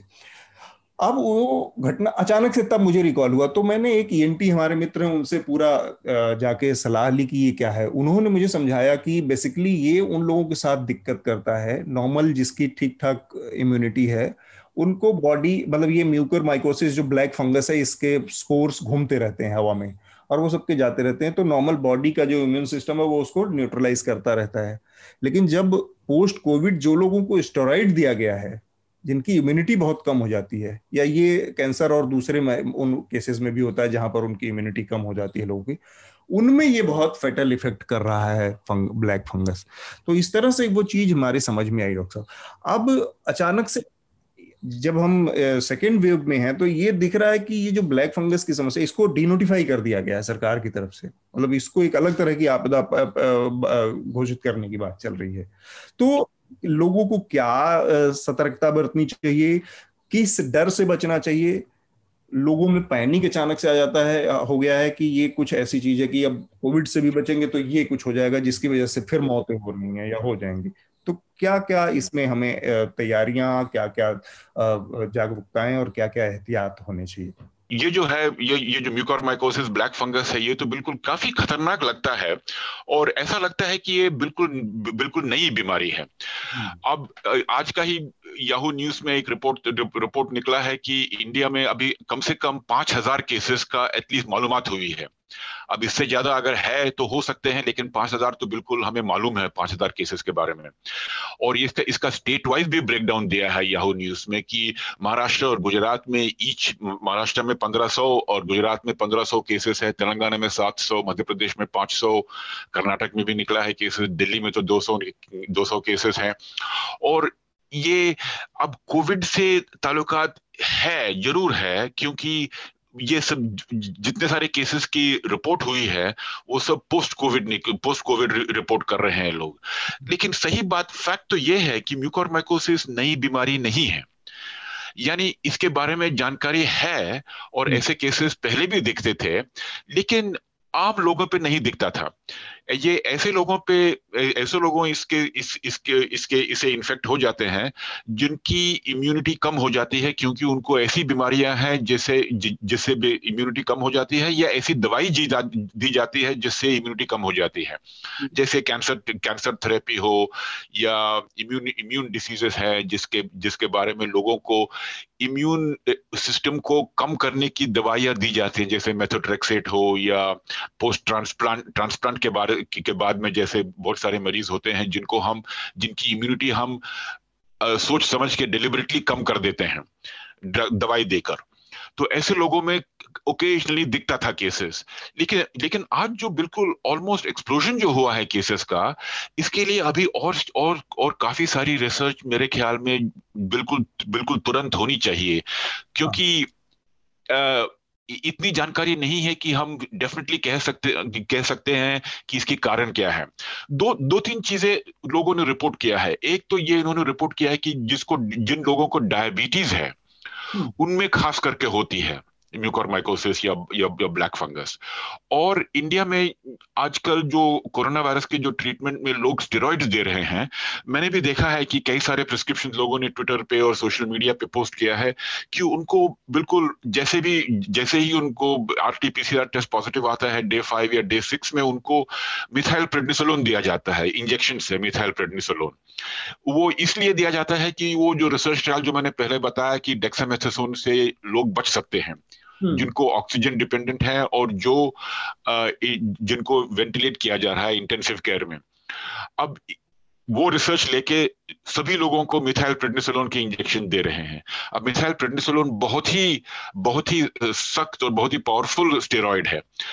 और जो भी ट्रायल हुआ है वो सिर्फ़ डेक्सामेथोसोन से या हाइड्रोकॉटिसोन से हुआ है ट्रायल्स तो ये दोनों चीज़ें मिथाइल प्रेडनिसोलोन या स्टेरॉइड का ओवर यूज़ यानी अधिक इस्तेमाल और डायबिटीज़ ये दोनों रिस्क फैक्टर बताया जा रहा है। अब इसका भी खास ऐसा मैंने नहीं देखा कि रिसर्च जिसे हम पक्का कह जिसे हम बिल्कुल कॉन्फिडेंटली कह सकते हैं कि यही दोनों रिस्क फैक्टर हैं और कोई रिस्क फैक्टर नहीं है। लेकिन आज लेकिन आज की जो जानकारी है इससे पता चलता है कि ये शायद इसमें थोड़ा सा क्लिनिकल बायोलॉजिकल प्लॉजिबिलिटी जिसको कहते हैं जिसका क्लिनिकल सेंस है क्लिनिकल कॉमन सेंस है ये ये शायद सही है कि जिनको डायबिटीज़ है उनको अगर कोविड हुआ तो बिल्कुल डायबिटीज़ कंट्रोल करना बहुत ज़रूरी है। और कंट्रोल करना इसका मतलब ये नहीं कि, कि, वो बिल्कुल कुछ चीज़ें खाना बंद कर दें लेकिन ब्लड ग्लूकोज मॉनिटर करें और इंसुलिन लें। जिनको इंसुलिन नहीं भी दे रहे हैं वो इंसुलिन शुरू कर दें क्या कि क्या कि ब्लड ग्लूकोज को सख्त कंट्रोल में लाया जाए और स्टेरॉइड का यूज़ बिल्कुल कम कर दें कि उनको सिर्फ़ अगर देना चाहिए तो सिर्फ़ जो लोग वेंटिलेटर पर हैं या जो लोग ऑक्सीजन से वेंटिलेट हो रहे हैं ऑक्सीजन फेस मास्क से जो, जो लोग ऑक्सीजन ले रहे हैं उनको सिर्फ़ dexamethasone four milligram each one once a day दस दिन के लिए दिया जाए। अब शायद ऐसा किया जाए तो शायद केसेस कम हो जा कम हो सकते हैं। लेकिन कोई ट्रायल्स नहीं हुई है कोई रिसर्च नहीं खास रिसर्च पेपर्स नहीं निकले हैं जिससे हम बोल सकते हैं कॉन्फिडेंटली कि इसका कारण क्या है कि इतने सारे इतने ढेर सारे केसेस दिख रहे हैं आज। हम्म, ठीक बात। आनंद और मेघनाथ अगर आप लोगों को भी इस पर कुछ और कुछ पॉइंट्स अगर हैं आपकी टिप्पणी तो आप लोग दें इसके बाद हम फिर थोड़ा बीबीसी और डीडी इंटरनेशनल की बात करेंगे। मुझे तो इस पर एक्चुअली ज़्यादा जानकारी नहीं है तो मैं बोलना नहीं चाहूँगा। आनंद, अगर कुछ बोलना होगा तो। बस मुझे सिर्फ़ यही इसमें एक पुष्टि लेनी है कि ये सिर्फ़ अभी तक के डेटा के अनुसार सिर्फ़ जो पोस्ट कोविड हैं जो लोग कोविड से संक्रमित हुए हैं उन्हीं में है या ऐसे जो गैर संक्रमित हैं उनको भी हो सकता है? जैसा मैंने कहा म्यूकोरमाइकोसिस तो ज़रूर हो सकती है विदाउट कोविड भी हो सकती है लेकिन विदाउट कोविड जो म्यूकोरमाइकोसिस है वो तो पहले से ही हो, हो, हो रहा था लेकिन इतना नहीं हो रहा था। सिर्फ़ जो कैंसर के पेशेंट है या जिनको इम्यून सप्रेशन ट्रीटमेंट जो है ऐसे ड्रग्स दिए जा रहे हैं उनपे उन, उन पे दिखता था। लेकिन ओकेजनली बहुत रेयरली दिखता था। इसको आम डॉ, आम डॉक्टर ने शायद ही एक केस देखा हो इंडिया में। तो आम लेकिन आज जो हो रहा है वो तो आज जो केसेस दिख रहे हैं वो डेफिनेटली कोविड के बाद ही दिख रहे हैं। तो आप ये बेसिकली कह रहे हैं कि आमतौर पर जिन ये अगर होता भी है तो बॉडी इसको इससे हैंडल कर लेती है। बॉडी का जो इम्यून सिस्टम होता है वो उसको खत्म कर देता है। अगर आपकी इम्यूनिटी कम है किसी वजह से चाहे किसी एक्स्ट्रा दवा की वजह से स्टेरॉइड की हाँ। तब ये ज़्यादा इफ़ेक्टिव हो जाए प्रभावी तरह से दिखता है। प्रभावित हो जाती है या, या। ठीक बात। अब ऐसी बात ऐसी, ऐसी बात कहने के कहने के तुरंत बाद मुझे ये भी कहना चाहिए कि ऐसी कोई दवाई नहीं है जिससे हम हमारी इम्यूनिटी बढ़ा सकें। अब इंडिया में बहुत चल रहा है आयुष 64 है या कोरोनिल है ये सब लोग कह रहे हैं कि इससे इम्यूनिटी बढ़ सकती है। इम्यूनिटी ऐसी चीज़ है जो जिसको जो बढ़ नहीं सकती है। या जनरल हेल्थ जन, आमतौर से जो जनरल स्वास्थ्य है नॉर्मल डाइट जो लोग ले सकते हैं और अच्छी तरह से जो खाना खा सकते हैं और उनको कोई खास बीमारी नहीं है, उनको जितनी इम्यूनिटी चाहिए, उतनी इम्यूनिटी ऑलरेडी है। हाँ। तो इस इससे ये नहीं होना चाहिए कि लोग कि, कि लोग अचानक जाके अब अब ये नई दवाई ढूँढने जिससे कि उनकी इम्यूनिटी बढ़ जाए। ऐसी कोई दवाई नहीं है। और ये, ये अपने आप में बड़ा विरोधाभासी है डॉक्टर साहब कि ये जो दवा दी जाती है स्टेरॉयड कुछ केसेस में हाँ, कुछ केसेस में वो दी इसीलिए जाती है ताकि इम्यूनिटी थोड़ा कम हो जाए। क्योंकि शरीर हाँ। लगता है बाहरी एलिमेंट से इतनी तेज़ी कि आपको आपको पोटेंसी को कम किया जाता है। भाई कम लड़ो थोड़ा तो बच जाएगा। थोड़ा। हाँ हाँ। दूसरी बात कहना चाहते डॉक्टर एक और सारी इससे ही लेकर सवाल था कि अभिनंदन भी एक बहुत बड़ा बिलीवर है और वो हमको रेकमेंड भी कर रहा है कि विटामिन लेने चाहिए और जिंक का एक टैबलेट लेना चाहिए। तो मैं वो ले रहा हूँ एक्चुअली रेगुलरली उससे कुछ हाँ। फ़ायदा होता है? सबूत नहीं है। बात यह है कि जिंक और विटामिन जिसको डिफिशियंसी है वो लोग अगर लिए तो उनको फ़ायदा हो सकता है। लेकिन जो लोग आमतौर से मिक्स डाइट ले रहे हैं और उनकी उन, उनका जो इतने गरीब नहीं है कि वो रोज तीन चार बार नॉर्मल मील खा सकें और you know variety of foods खा सकें जैसे कि यू नो सिर्फ़ एक ही चीज़ लगातार खा रहे हैं। तो इम्यून जो जिनको न्यूट्रिशन ठीक है उनको और ज़्यादा जिंक या कोई खास विटामिन देने में कोई खास मतलब नहीं है। लेकिन बात लेकिन बात यह भी सही है कि इंडिया में बहुत सारे लोग ऐसे हैं जिनके पास पैसा नहीं है और वो मिक्स डाइट खाने, खा नहीं सकते हैं। तो ऐसे लोगों को शायद एक मल्टीविटामिन टैबलेट लेना सस्ता पड़ता है। ठीक बात। हम्म।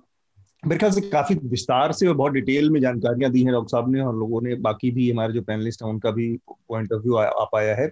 एक और विषय है जिस पर हम थोड़ा सा बात कर लेना चाहते हैं क्योंकि वो बहुत महत्वपूर्ण है न्यूज़ लॉन्ड्री के लिहाज से।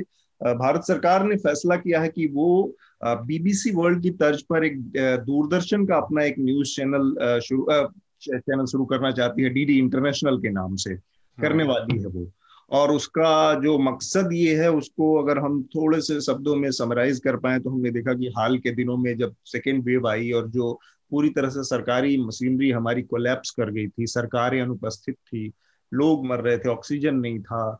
सिस्टम जो हेल्थ सिस्टम है हमारा, वो पूरी तरह से ध्वस्त हो गया।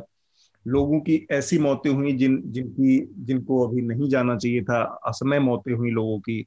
तीस साल, पैंतीस साल, पच्चीस साल के लोगों की मौतें हुई हैं, चालीस साल के लोगों की मौतें हुई। तो ऐसे में अंतर्राष्ट्रीय मीडिया में बड़ी सारी खबरें आई। इंटरनेशनल मीडिया ने बहुत क्रिटिकल पीसेस लिखे रिपोर्टिंग की क्रिटिकल तरीके से, आलोचनात्मक दृष्टि से की। तो अब सरकार का ये एक सोच की सोच है कि जो भारत का, की जो छवि है, और भारत की छवि से भी ज़्यादा जो प्रधानमंत्री नरेंद्र मोदी की छवि है, उस छवि को अंतरराष्ट्रीय मंच पर कैसे रखा जाए? तो मेरा ये कहना है कि क्या डीडी न्यूज़ जैसा डीडी इंटरनेशनल जैसा कोई ऐसा प्लेटफॉर्म बन सकता है जो इतना क्रेडिबल हो कि उसकी बातों पर लोग उस तरह से यकीन करें क्योंकि आज की तारीख में तो डीडी न्यूज़ की ऐसी छवि नहीं है कि लोग ये भरोसा कर पाए कि ये बहुत तथ्यात्मक तरीके से चीज़ों को दिखाता है, क्योंकि ये पूरी सेकेंड वेव बीत गई और न्यूज़ लॉन्ड्री में आपको इसके संबंधित रिपोर्ट मिलेगी, जहाँ पर सेकेंड वेव से जुड़ी ऑक्सीजन की कमी, दवाइयों की कमी, लोगों की मौतों की कहानियाँ सिरे से नदारत थी, गायब थी। और दुर्भाग्य की बात यह है कि वो विदेशों में कोविड की जो घटनाएँ हो रही थी उसको रिपोर्ट कर रहा था अपने दौर मची अफरा तफरी को नजरअंदाज कर रहा था। तो ऐसे में ये अपेक्षा करना कि डीडी इंटरनेशनल जैसा कोई प्लेटफॉर्म खड़ा हो जाएगा जो दुनिया में दुनिया उसको किस नज़र से देखेगी अल्टीमेटली उसकी सफलता इस पर निर्भर करेगी। कि तो सबसे पहले मैं चाहूँगा आनंद एक बार अगर आप इस पूरे मसले को समझा पाए हमें कि ये जो प्रोपागेंडा और जो खबर के बीच की जो लाइन है वो कैसे उसमें संतुलन साधा जा सकता है? देखिए, ये कोई जो है, अंतर्राष्ट्रीय स्तर पर विभिन्न सरकारों, सरकारें हैं, जो है ब्रॉडकास्टिंग में या न्यूज़ प्रिंट में, एक ऑफिशियल पब्लिकेशन रखती हैं, बहुत बहुत सरकारें रखती हैं। और तत्कालिक आवश्यकता नहीं, मेरे ख्याल से डीडी इंटरनेशनल को सुदृढ़ करने की आवश्यकता वर्षों से है, दशकों से। आपको याद होगा कि नब्बे के दशक में पाकिस्तानी प्रोपोगेंडा को प्रॉक्सी जो वार वाली या क्रॉस बॉर्डर टेररिज्म पे जो पाकिस्तानी प्रोपोगेंडा को काउंटर करने के लिए डीडी का एक इंटरनेशनल विंग ऑलरेडी चैनल काम करता था। और नरसिम्हा राव के समय में ये आया था।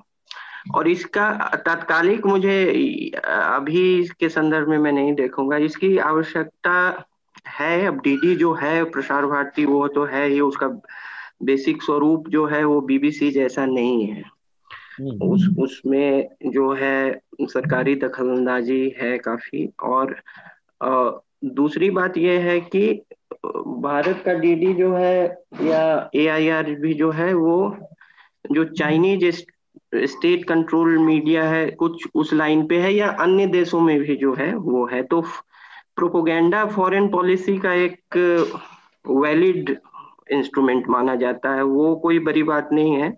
लेकिन उसको एक त्रासदी के समय में सिर्फ़ उसमें जो है इमेज ये करने का एक्चुअली ये, इस तरह का जो उपयोग है, वो ऑफिशियल पोजीशन को एयरवेव्स में ज़्यादा से ज़्यादा लोगों तक पहुँचाने के लिए किया जा सकता है कि भारत का ऑफिशियल स्टेटमेंट ये है ऑफिशियल पोजीशन ये है इस इन इन मुद्दों पे या इन इन खबरों पर।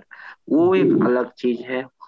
लेकिन इमेज सुधारने और विदेशी मीडिया के कवरेज को लेके मैंने लिखा भी है इस पे पहले से भी आज से नहीं सत्तर अस्सी वर्षों से काफ़ी सत्तर वर्षों से कह लीजिए बहुत उसमें आयाम है।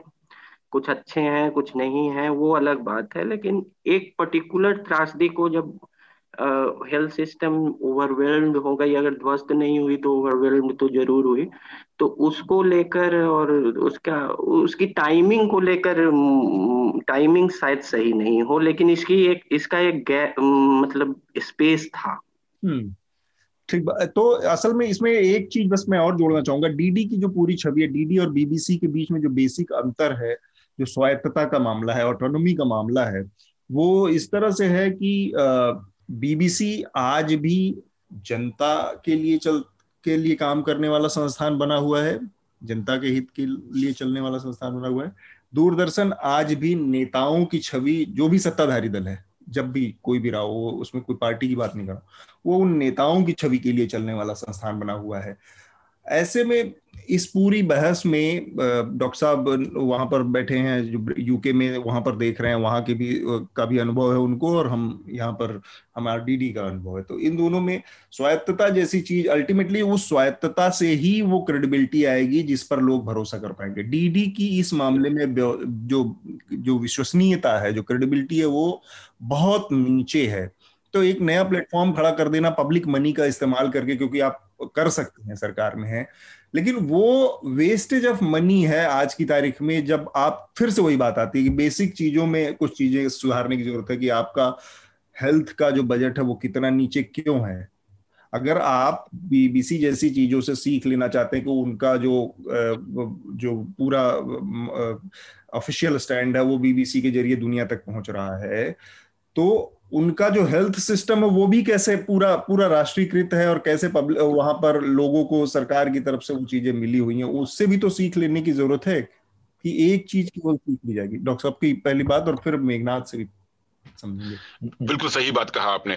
अब देखिए ये जो है ना इसको इस, इसको जो हम फॉरेन पॉलिसी या फॉरेन रिलेशंस में जो सॉफ्ट पावर कहते हैं soft projecting your soft power जो कहते हैं ये हर देश कर हर हर एक देश करती है। हम्म। अब वॉइस ऑफ़ अमेरिका है फ्रांस का जो टेलीविज़न चैनल है रशिया टुडे का आरटी जो है बीबीसी है और सीजीटीएन चाइनीज़ चैनल है। हाँ। ये सब चैनल्स जो है बहुत ही कम लोग देखते हैं। मेरा मेरा ख्याल ये है कि ये सिर्फ़ जो लोग ब्रॉडकास्ट करते हैं उनको लगता है कि हम ब्रॉडकास्ट कर रहे हैं हमारी मैसेज फैल रही है हमारी जो ओपिनियन है वो लोग मान रहे हैं। लेकिन अगर सही तरह से अगर रिसर्च किया जाए तो शायद लोग चुपके चुपके हंस रहे हैं इस पे। अब बीबीसी का एक एडवांटेज है कि बीबीसी कम से कम 100 डेढ़ सौ साल से चल रहा है। बीबीसी का एक फॉरेन सर्विस हमेशा था बीबीसी वर्ल्ड रेडियो का। और बीबीसी वर्ल्ड रेडियो का काफ़ी रेपुटेशन बन गया ब्रांड बन गया था कि वो सही बात कहते हैं। जहाँ भी हो, अब अफ्रीका में हो या अमेरिका में हो या इस देश में हो, उनके रिपोर्टर्स जो कहते हैं, इस पे लोगों को भरोसा है। एक एक छोटा सा किस्सा बताता हूँ कि जब 1991 में जब बाबरी मस्जिद का किस्सा हुआ था तो काफ़ी कंफ्यूजन थी उस वक्त। उस वक्त रिपब्लिक चैनल नहीं था, ऐसे सब चैनल्स नहीं थे। लेकिन काफ़ी कंफ्यूजन था। लेकिन मैंने कहीं कहीं कहीं तो पढ़ा था कि लोग बीबीसी हिंदी सुन रहे थे सही सही न्यूज़ के लिए। और बीबीसी हिंदी में जो भी लोग कह रहे थे मार्क टली वगैरह जो भी कह रहे थे उन पे भरोसा था लोगों को। अब ऐसा रेपुटेशन बनाना बहुत ही मुश्किल है। एक एग्ज़ाम्पल है रिसेंटली में एक उदाहरण है जिससे कि एक नया चैनल आया स्टेट सपोर्ट से और उसका रेपुटेशन बन गया है वो है अल जजीरा हम्म। अब अल जजीरा को मैं काफ़ी बार देखता हूँ इस देश में। अल जजीरा इंग्लिश देखता हूँ। अल जजीरा अरबिक तो मैंने समझ नहीं आती है लेकिन अल जजीरा इंग्लिश देखता हूँ। उन्होंने क्या किया कि सारा का सारा एडिटोरियल इंडिपेंडेंस इंडिपेंडेंस जो है उन्होंने प्रोफेशनल जर्नलिस्ट को दे दिया। उन, उनको सिर्फ़ एक बात का ए, एक बात कहा कि कतार के जो रॉयल फैमिली है उस पर कोई टिप्पणी ना हो। बाकी सब कुछ कह सकते हैं। तो लोगों को मालूम है लोगों को मालूम है कि जो भी अल जजीरा कहता है वो अगर कतार के बारे में कुछ बोलते ही नहीं है ना ना अच्छा बोलते हैं ना बुरा बोलते हैं। लेकिन लेकिन बाकी जो ब्रॉडकास्ट कर, करते हैं उस पर काफ़ी हद तक वो ऐसे ऐसे स्टोरीज चलाते हैं जो बाकी चैनल्स बिल्कुल बिल्कुल दिखाते ही नहीं अफ्रीका के बारे में या साउथ अमेरिका के बारे में या चाइना के बारे में जो बाकी चैनल्स में कोई इंटरेस्ट नहीं है ऐसी स्टोरीज भी चलाते हैं। और उनका जो वेदर रिपोर्ट्स है या पॉलिटिकल न्यूज़ न्यूज़ एनालिसिस जो होता है वो इंडिपेंडेंट जर्नलिस्ट करते हैं इंडिपेंडेंट जर्नलिस्ट रिसर्च करते हैं और, और प्रेजेंट भी करते हैं। और बहुत कामली और बहुत प्रोफेशनली प्रेजेंट करते हैं। तो इतना रेपुटेशन बनाने के लिए बहुत ही पैसा खर्चा कर, करना पड़ेगा।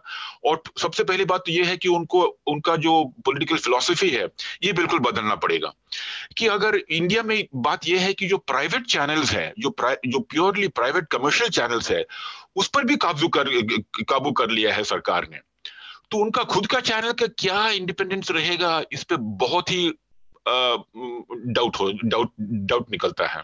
ठीक है। मेघनाथ जी मेरा बेसिकली इस पे एक ही सॉर्ट ऑफ़ व्यू है कि देखिए डीडी जो है, वो अभी भी मोस्ट वॉच चैनल है इंडिया में एटलीस्ट और अगर आप याद करेंगे, हमने एक इस पर सीरीज़ भी की थी मधु ने कुछ होस्ट किए थे सीनियर जर्नलिस्ट उन्होंने कहा था कि जब कश्मीरी पंडित का एग्जोडस हुआ था, तब डीडी ने उसको दिखाया नहीं था। और इसके लिए काफ़ी मतलब न्यूज़ ट्रैक जैसे प्राइवेट जो चैनल्स है उन्होंने वो कवर किया था और उन्होंने उन्होंने फुटेज वगैरह भी लाया था। वैसे ही बाबरी मस्जिद का जो मामला था, वो डीडी ने कवर किया था, क्योंकि तब कांग्रेस की सरकार थी और उसकी वजह से कुछ कुछ पॉलिटिकल व्यूज़ आते हैं और कुछ कुछ फिल्टर्स लगते हैं जो कि प्रेजेंट जो एस्टेब्लिशमेंट है, उसको फ़ायदा पहुंचाती है। अब अगर आप इसको इंटरनेशनल लेवल पे लेके जाएँगे तो अगर आप इसका कंपैरिजन आप चाइनीज़ स्टेट मीडिया से कर सकते हैं।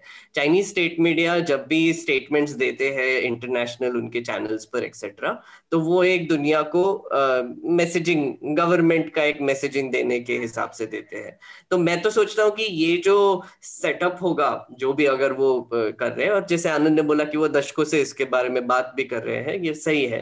ये कोई ऐसे अभी नई खबर नहीं है। मुझे लगता है कि अभी उसको थोड़ा एक्सेलरेट करेंगे क्योंकि अभी जो इनको इंटरनेशनली क्रिटिसिज्म मिला है, वो कुछ हजम नहीं हो रहा है। और अभी तक तो मोदी जी का प्रेज प्रेज हो रहा था, पर और वो कंट्रोल भी कर रहे थे, जब भी क्रिटिसिज्म हो रहा था तो हमारी हमारे बीजेपी की प्रोपोगेंडा मशीनरी आकर उसको काउंटर कर देती थी, या फिर एटलीस्ट इंडिया में वो ये दिखाते थे कि नहीं नहीं, ये सब गलत है। बट जब भी प्रेज होती थी इंटरनेशनल मीडिया से तो उसको भर भर के शेयर करते थे। जैसे आपको आपको याद होगा कि आ, मैंने पिछली बार भी ये एग्ज़ाम्पल दिया था कि योगी आदित्यनाथ ने जब टाइम मैगजीन में एक एड डाला था उसको हमारे मीडिया चैनल्स ने बहुत बड़ा चढ़ाकर उसको पोस्ट किया था और हमारे गवर्नमेंट गवर्नमेंट ने भी उसको प्रपोगेट किया था कि उनका कोविड हैंडलिंग ठीक है एक्सेट्रा अभी अगर आप पिछले हफ़्ते का ही एक इंस्टेंस देख ले तो जब डब्ल्यू एच ओ ने उत्तर प्रदेश गवर्नमेंट को मेंशन किया तो उसको उन्होंने ऐसे प्रोजेक्ट किया कि उनकी तारीफ़ की है। तो मुझे लगता है कि गवर्नमेंट जो है वो उसका अभी ये काम ही बन चुका है कि कुछ भी हो हमको अपनी इमेज बचानी है और हमको अपना क्रिटिसिज्म uh, हमको कुछ भी करके दबाना है। और अगर एक इंटरनेशनल चैनल मिल जाए जो टैक्स पेयर फंडेड होगा by the way tax payer funding एक बहुत बड़ी बात आती है यहाँ पे कि हम अपना पैसा दे रहे हैं गवर्नमेंट को ताकि गवर्नमेंट हमको हमसे सच छुपा सके एसेंशियली ये बात आती है। यहाँ बहुत एक बड़ी मज़ेदार चीज़ है यहाँ पर कि ये जो टैक्स पेयर मनी का कॉन्सेप्ट है ये इतना कमज़ोर है कि लोगों को समझ में ही नहीं आता। अच्छा सरकारों को ये इतना सेल्फ इंटाइटलमेंट लगता है कि ये तो हमारा ही पैसा है। हम हाँ, हमारी पैसा हमारी पैसा ये यस अब जैसा मैंने जैसा मैंने ट्वीट किया पीआईबी का जो प्रेस रिलीज़ अगर अगर आप पढ़ते हैं तो रोज निकलता है एक press release ministry of health से। मिनिस्ट्री के हेल्थ का मैं रोज पढ़ता हूँ। मिनिस्ट्री का हेल्थ से रोज निकलता है एक प्रेस रिलीज़ की। टुडे भारत सरकार ने दो लाख दो लाख या दो करोड़ वैक्सीन स्टेट्स को मुफ़्त में दिया हम्म। अब ये अब ये मुफ़्त में देना कि क्या कहाँ से बात निकली? अब किसका पैसा है? उन्होंने क्या पैसा कमा के दे रहे हैं या लोगों लोगों से टैक्स से इकट्ठा किया और स्टेट और उन्हीं को वैक्सीन दे रहे हैं? इसका टैक्स पेयर का एक और डायमेंशन बहुत मज़ेदार लगता है मुझे कि जब भी टैक्स पेयर का कुछ भी मांगना होगा ना तो ये एक आता है कि अरे मैं तो इनकम टैक्स देता हूँ मैं तो इनकम टैक्स देता हूँ I have a right to criticise पर जो भी इनकम टैक्स नहीं देते उनको कोई राइट ही नहीं है। राइट नहीं राइट ही नहीं। और लोग ये भूल जाते हैं कि सब लोग टैक्स देते हैं। इंडायरेक्ट टैक्स सभी टैक्स देते हैं। जीएसटी का रेट हाँ। अगर आप इंक्लूड करेंगे हमारे कंट्री का टैक्सेशन परसेंटेज बाकी के कंट्री से कंपैरिजन में बहुत ज़्यादा है और जो सर्विसेज़ मिलते हैं वो बहुत कम है। और जो भी मिलता है वो भी बहुत घटिया है।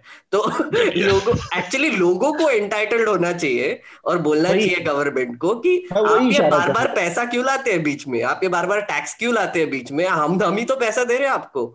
वह, वही बात कर रहा था कि वेस्ट में जिस तरह से पब्लिक मनी का जो कॉन्सेप्ट है कि आर्ग्यूमेंट में जिस तरह से वो चीज़ आती है कि पब्लिक मनी का इस्तेमाल करके इन कोर्ट केसेस में या कहीं पे भी, जहाँ पर भी मिसगवर्नेंस जैसी चीज़ आती है, वहाँ पर पब्लिक मनी का जो कॉन्सेप्ट है वो बहुत स्ट्रांगली डिफेंड करने के लिए सामने लाया जाता हमारे यहाँ पब्लिक मनी के कॉन्सेप्ट को कोई, उस तरह से कोई उसका आर्ग्यूमेंट ही नहीं है। कोई बहस ही नहीं होती कि भाई ये जो पब्लिक मनी है इस, इसका मिसयूज हो रहा है या इसका इस, इसकी सारी गड़बड़ी यहाँ पर है और इसकी जवाबदेही तय नहीं होती है। सरकारों को ऐसा लगता है कि वो वहाँ पर जीत कर पहुँच गई हैं तो वो उन्हीं का सब कुछ है। उन्होंने मालूम लगता है कि कमा के वहाँ पर रखा हुआ था।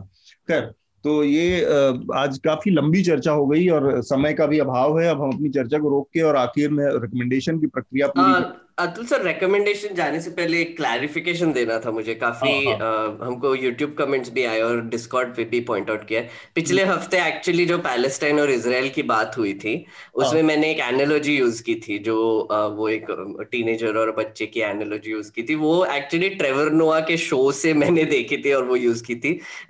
मुझसे गलती होगी मुझे मेंशन करना चाहिए था कि वो मैंने ट्रेवर नोआ पे देखकर उसके शो पर देखकर किया था। मेरे दिमाग से हट गया था। तो मैं श्रोताओं को बोलना चाहूँगा कि माफ़ी चाहता हूँ मुझे जेन्युइनली मेंशन करना चाहिए था और ये मेरी गलती हो गई थी। हम्म, ठीक बात। तो मैं चाहूँगा सबसे पहले आनंद आप अपना रिकमेंडेशन दें। हाँ मैं चूँकि आजकल बहुत लोगों ने बहुत लोगों को खोया है और जो पीड़ा और व्यथा जो ग्रीफ की बातें हो रही हैं तो मनोवैज्ञानिक स्तर पर ग्रीफ को जो है व्यथा को पीड़ा को रिविजिट कैसे करना इसके कई लेयर्स हो सकते हैं। तो मैं वी एस नेपाल का एक न्यूयॉर्कर में इससे रिकमेंड कर रहा हूँ स्ट्रेंजनेस ऑफ़ ग्रीफ और ये एक विशेष तरह का लेख मुझे इसलिए लगा क्योंकि इसमें नेपाल ने ग्रीफ की रीडिस्कवरी की बात की है कि उन्होंने अपने व्यक्तिगत अनुभवों को लेकर एक मनोवैज्ञानिक की तरह समझाया है कि ग्रीफ की कई परतें कैसे हो सकती हैं व्यथा की। और जैसे उन्हें लगा था युवा काल में, जब उनके पिता की मृत्यु हुई, कि उनको एक इम्यूनिटी सी मिल गई है, एक लाइफ लॉन्ग शिल्ड मिल गया है। अब उनको कोई पर्सनल ग्रीफ नहीं होगा। उदासी होगी, लेकिन पर्सनल ग्रीफ नहीं होगा। और उनके पिता उनके लिए बहुत महत्वपूर्ण थे। तो एक बार पाकिस्तान में उनसे पूछा गया था कि आपके पसंदीदा लेखक कौन है? तो उन्होंने कहा मेरे पिता। उनके पिता एक असफल नाकाम लेखक थे और लेकिन उनका मानना था नेपाल का कि उन्होंने जो भी लेखन के बारे में जाना पिता के से ही जाना। तो हम्म। वो उसके बाद लेकिन उनकी मृत्यु के बाद उन, उन्होंने अलग अलग तरीकों से व्यथा को फिर से डिस्कवर किया फिर से पाया कि ग्रीफ अलग अलग तरह से हमारे जीवन में कैसे आ सकता है।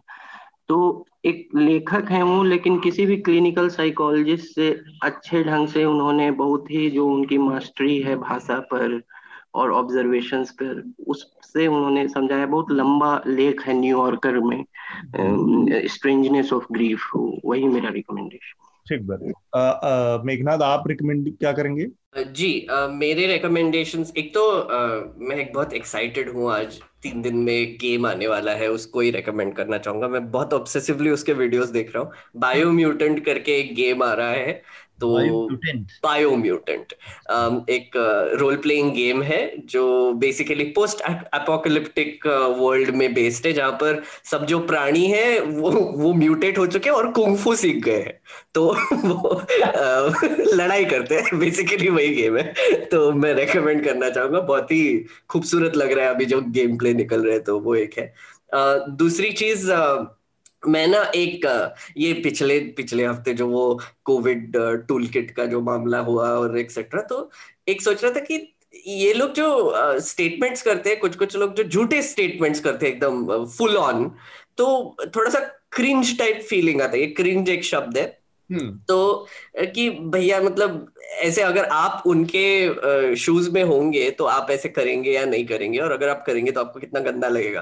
तो मैं एक कॉन्ट्रा पॉइंट्स करके एक यूट्यूब चैनल है, उनका एक वीडियो रेकमेंड करना चाहूँगा। थोड़ा सा लंबा वीडियो है क्रिंज पर। ये जो फीलिंग है क्रिंज की, उस पर डिफाइन करने के लिए एक बहुत लंबा एक एक्सप्लेनर टाइप है तो वो मैं ज़रूर रेकमेंड करना चाहूँगा। ज़रूर पढ़िए उसको हाँ एक और आखिरी रिकमेंडेशन मेरा है एक चर्चा में है अभी भी कि कोविड जो लैब लीक थियोरी जो है और जो बायो वेपन है या नहीं है, वो जो भी कॉन्स्पिरसी थियोरीज चल रही है तो हम्म। काफ़ी पिछले हफ़्ते मैंने इस पर रीडिंग की कि एसेंशियली लोग कह रहे हैं कि एविडेंस बढ़ता जा रहा है कि लैब लीक हुआ है। कुछ पेपर्स भी रिलीज़ हुए थे यूनाइटेड स्टेट्स से कि चाइना ने इस पर डिस्कशन भी किया था 2015 में। तो मैं एक बड़ा पीस रेकमेंड करना चाहूँगा। लंबा पीस है। निकोलस वेड का है, उनके मीडियम ब्लॉग पर है। Origin of covid following the clues करके। तो एक बहुत ही खूबसूरती से उन्होंने एक्सप्लेन किया है कि कैसे ये नेचर से आया है या लैब से आया है। ये इसके बीच में क्या क्या एविडेंस है और अभी तक हमको क्या पता है? कोई ऐसे स्टेटमेंट नहीं कर रहे कि ये डेफिनेटली डेफिनेटली नेचर से आया है डेफिनेटली लैब से आया है, पर एक एक तरीके से उन्होंने बहुत ही अच्छी तरीके से एक्सप्लेन किया है कि दोनों थियोरीज को सपोर्ट करने के लिए क्या एविडेंस है। ठीक है। डॉक्टर साहब, आपका रिकमेंडेशन क्या होगा? मेरा रिकमेंडेशन साहब ये होगा कि एक वेबसाइट रिकमेंड करता हूँ मैं। ये खास करके अमेरिका से निकला लेकिन अभी वर्ल्ड वाइड इस, इस, इसकी जानकारी हो गई है। उसका नाम है choosing wisely dot org choosing wisely यानी विजडम के साथ ज्ञान के साथ कोई कोई भी चॉइस करना हो ये खास करके मेडिकल वर्ल्ड के लिए काफ़ी काफ़ी रेलेवेंट है अभी इस वक्त क्योंकि इंडिया में बहुत सारे टेस्ट हो टेस्ट किया जाता है कोविड के लिए या सीटी स्कैन या एक्सरे या ब्लड टेस्ट वगैरह वगैरह। तो ये वेबसाइट ऐसा है कि इन्होंने शुरू किया ये एक मूवमेंट कि आजकल मॉडर्न मेडिसिन में जो है, जो वैज्ञानिक, जो डॉक्टर लोग हैं, वो ओवर ट्रीटमेंट और ओवर डायग्नोसिस कर रहे हैं, ज़्यादा इस्तेमाल कर रहे हैं, क्योंकि उनके पास ये टूल्स है तो ये टूल्स का इस्तेमाल कर रहे हैं। अब एक्सरे मशीन है तो सबका एक्सरे करवाते हैं। सीटी मशीन है तो सबका सीटी करवाते हैं। तो इसको कहते हैं चूजिंग चूजिंग वाइजली और इसमें खास इसमें बहुत सारा इंफॉर्मेशन है इस वेबसाइट में। अफसोस की बात यह है कि ये सिर्फ़ इंग्लिश और स्पेनिश में है। तो मैं अगर आईसीएमआर में आईसीएमआर आईसीएमआर के बॉस होता तो मैं इसका मैं हिंदी और अन्य भारतीय भाषाओं में ट्रांसलेट करने के लिए कुछ पैसा कुछ पैसा एलोकेट करता था। अब इसमें पाँच क्वेश्चन एक खास करके पेज में है कि five questions to ask your doctor before you get any test treatment और प्रोसीजर ये एक खास करके एक पोस्टर है जो इनका रिकमेंडेशन है ये कि कि हर एक डॉक्टर के क्लिनिक में लगाया जाए। पाँच सवाल पूछना चाहिए हर एक मरीज़ को जब डॉक्टर कहता है कि ये फलाना फलाना टेस्ट करवाओ या हम्म। फलाना एक्सरे करवाओ। एक पहला सवाल ये है कि do I really need this test और प्रोसीजर दूसरा है कि इसका क्या रिस्क है? तीसरा ये है कि इसके अलावा और कोई सिंपलर सिंपलर या सेफर ऑप्शन नहीं है क्या? और चौथा सवाल है कि अगर मैंने कुछ भी नहीं किया तो क्या तो क्या होने वाला है? और आखिरी सवाल ये है कि इसकी क्या इस, इसकी क्या इस, इसकी क्या कॉस्ट है? कित, हम्म। कितना पैसा लगेगा इस टेस्ट करवाने के लिए?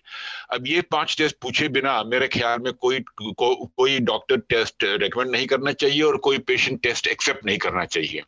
तो इससे थोड़ा थोड़ा धीरे धीरे एक रेवोल्यूशन पैदा हो जाएगा कि ये डॉक्टर और पेशेंट का जो इंटरेक्शन है इसमें डॉक्टर की बड़ा की, की बड़ाई नहीं है लेकिन पेशेंट का आवाज़ और ज़्यादा आना चाहिए। ठीक है बहुत दिलचस्प रिकमेंडेशन आपने दिया डॉक्टर साहब। ये हम लोग भी देखेंगे, क्योंकि ये तो बहुत ज़रूरी भी है एक अवेयर सिटीजन के लिए सारे जानते रहे लोग कि भाई जो करवाने जा रहे हैं उसमें क्या क्या चीज़ें हो सकती हैं, उसके क्या रिस्क फैक्टर हैं। तो मेरा रिकमेंडेशन बेसिकली तीन छोटे छोटे रिकमेंडेशन एक तो मैं इस पर एक डॉक्यूमेंट्री है नेटफ्लिक्स पे मैंने हाल फ़िलहाल में देखी। बेसिकली वो उसका नाम है द लास्ट डेज़ ये सर्वाइवर हैं जो ऑसविड्स के, उनकी पाँच सर्वाइवर्स की कहानी है। और वो अभी अलग अलग जगहों पे रह रहे हैं दुनिया के। हंगेरियन लोग थे। हंगरी के, और उनको ले जाया गया था ऑसविड्स जब। तो उनकी कहानी है, बड़ी दिलचस्प कहानी है। डॉक्यूमेंट्री है। तो एक ये रिकमेंडेशन है। दूसरा, आज इंडियन एक्सप्रेस में प्रताप भानु मेहता का एक लेख है, उत्तर प्रदेश के ऊपर। द यूपी प्रॉब्लम करके। किस तरह से उत्तर प्रदेश में जो सरकार है, उसका जो इस पूरे पेंडेमिक में जो रवैया है, उस रवैये के साथ जुड़े जो खतरे हैं, उस चिंताओं को उन्होंने बहुत अच्छे तरीके से, बहुत स्मार्ट तरीके से अंडरलाइन किया है। वो हमारे टाइम के एक बड़े पब्लिक इंटेलेक्चुअल भी हैं तो उनसे हम लोग एक नए पर्सपेक्टिव की उम्मीद करते हैं। तो इस लेख को मैं रिकमेंड करूँगा उनके। और साथ में तीन पार्ट की हमारी सीरीज़ है एनएल सेना सीरीज़ है न्यूज़ लॉन्ड्री पर रिलीज़ हुई है पिछले हफ़्ते। सदगुरु जग्गी के ऊपर है जो कि साउथ के, दक्षिण भारत के एक बड़े बाबा संत माने जाते हैं गॉडमैन हैं सदगुरु जग्गी। तो उनके अंपायर उनके बिज़नेस और उनके और तमाम जो योग और चीज़ें हैं या उनका जो प्रॉपर्टी है रियल एस्टेट है उन तमाम चीज़ों के ऊपर एक बड़ी इन्वेस्टिगेशन तीन हिस्सों में की है हमारे रिपोर्टर प्रतीक गोयल ने हिंदी में न्यूज़ लॉन्ड्री पर ये अवेलेबल है तीनों अंग्रेज़ी में भी हैं तो जिस भाषा में भी आपको कंफर्टेबल हो आप पढ़ सकते हैं आ, एक अतुल सर इसके बारे में एक मज़े की बात बताना चाहूँगा श्रोताओं को कि। जब हमने ये एनएल सेना का प्रोजेक्ट डाला था तो हमने ये मेंशन नहीं किया था कि हम कौन से गॉडमैन को इन्वेस्टिगेट करने वाले हैं। और हमने कॉन्ट्रीब्यूशन uh, मांगे थे लोगों ने और उन्होंने टॉप अप कर दिया था। तो ये देखकर मुझे यही बताना था श्रोताओं को कि लोगों का हम पर इतना भरोसा देख के तो अच्छा भी लगा कि उनको पता था कि कोई भी दाढ़ी वाले इंसान के हम इन्वेस्टिगेशन करने वाले हैं और हमने किया भी। तो हमने कोशिश की है प्रतीक ने कोशिश की है उसको जस्टिस देने की। तो आप आप सोचिए कि अगर ये इन्वेस्टिगेशन हम कर सकते हैं और सदगुरु के पास, सदगुरु नहीं बोलूँगा मैं जग्गी वासुदेव के पास इतना सारा रिसोर्सेस है ईशा फाउंडेशन का और उनका इतना इन्फ्लुएंस भी है। प्रधानमंत्री तक जाकर उनके स्टैचूज इनोग्रेट कर रहे हैं और न्यूज़ लॉन्ड्री जैसी एक छोटी सी पचास लोगों की ऑर्गेनाइजेशन उनको टेक ऑन कर रही है तो वो आप ही के भरोसे से कर रही है। आप ही लोगों ने रीडर्स ने और श्रोताओं ने हमको भरोसा दिया और फंडिंग किया ये प्रोजेक्ट को कि ताकि हम, ताकि प्रतीक चार महीने की इन्वेस्टिगेशन कर सके। उसने चार महीने लगाए इस पर। और एक और इंटरेस्टिंग चीज़ इसमें थी कि हमने ईशा फाउंडेशन का रिस्पॉन्स आने के लिए एक महीना दिया था उनको। एक महीने पहले ये स्टोरीज हो गई थी, पर हमने सोचा कि नहीं, ईशा फाउंडेशन को इतना हम एविडेंस दे रहे, इतने एंगल से उनको क्वेश्चन पूछ रहे तो थोड़ा सा समय भी दे दे। तो वो बस श्रोताओं को बताना चाहूँगा और धन्यवाद भी देना चाहूँगा जिन्होंने ये प्रोजेक्ट को फंड किया है। ज़रूर न्यूज़ लॉन्ड्री को सब्सक्राइब कीजिए ताकि हम और ऐसे इन्वेस्टिगेशन कर सके। थैंक यू सो मच आप सभी लोगों का चर्चा में शामिल होने के लिए बहुत बहुत शुक्रिया डॉक्टर राय डॉक्टर आनंद और Meghnath thank you thank you जी शुक्रिया। धन्यवाद। धन्यवाद न्यूज़ लॉन्ड्री के सभी पॉडकास्ट ट्विटर आई और दूसरे पॉडकास्ट प्लेटफॉर्म पे उपलब्ध हैं। खबरों को विज्ञापन के दबाव से आज़ाद रखें। न्यूज़ लॉन्ड्री को सब्सक्राइब करें।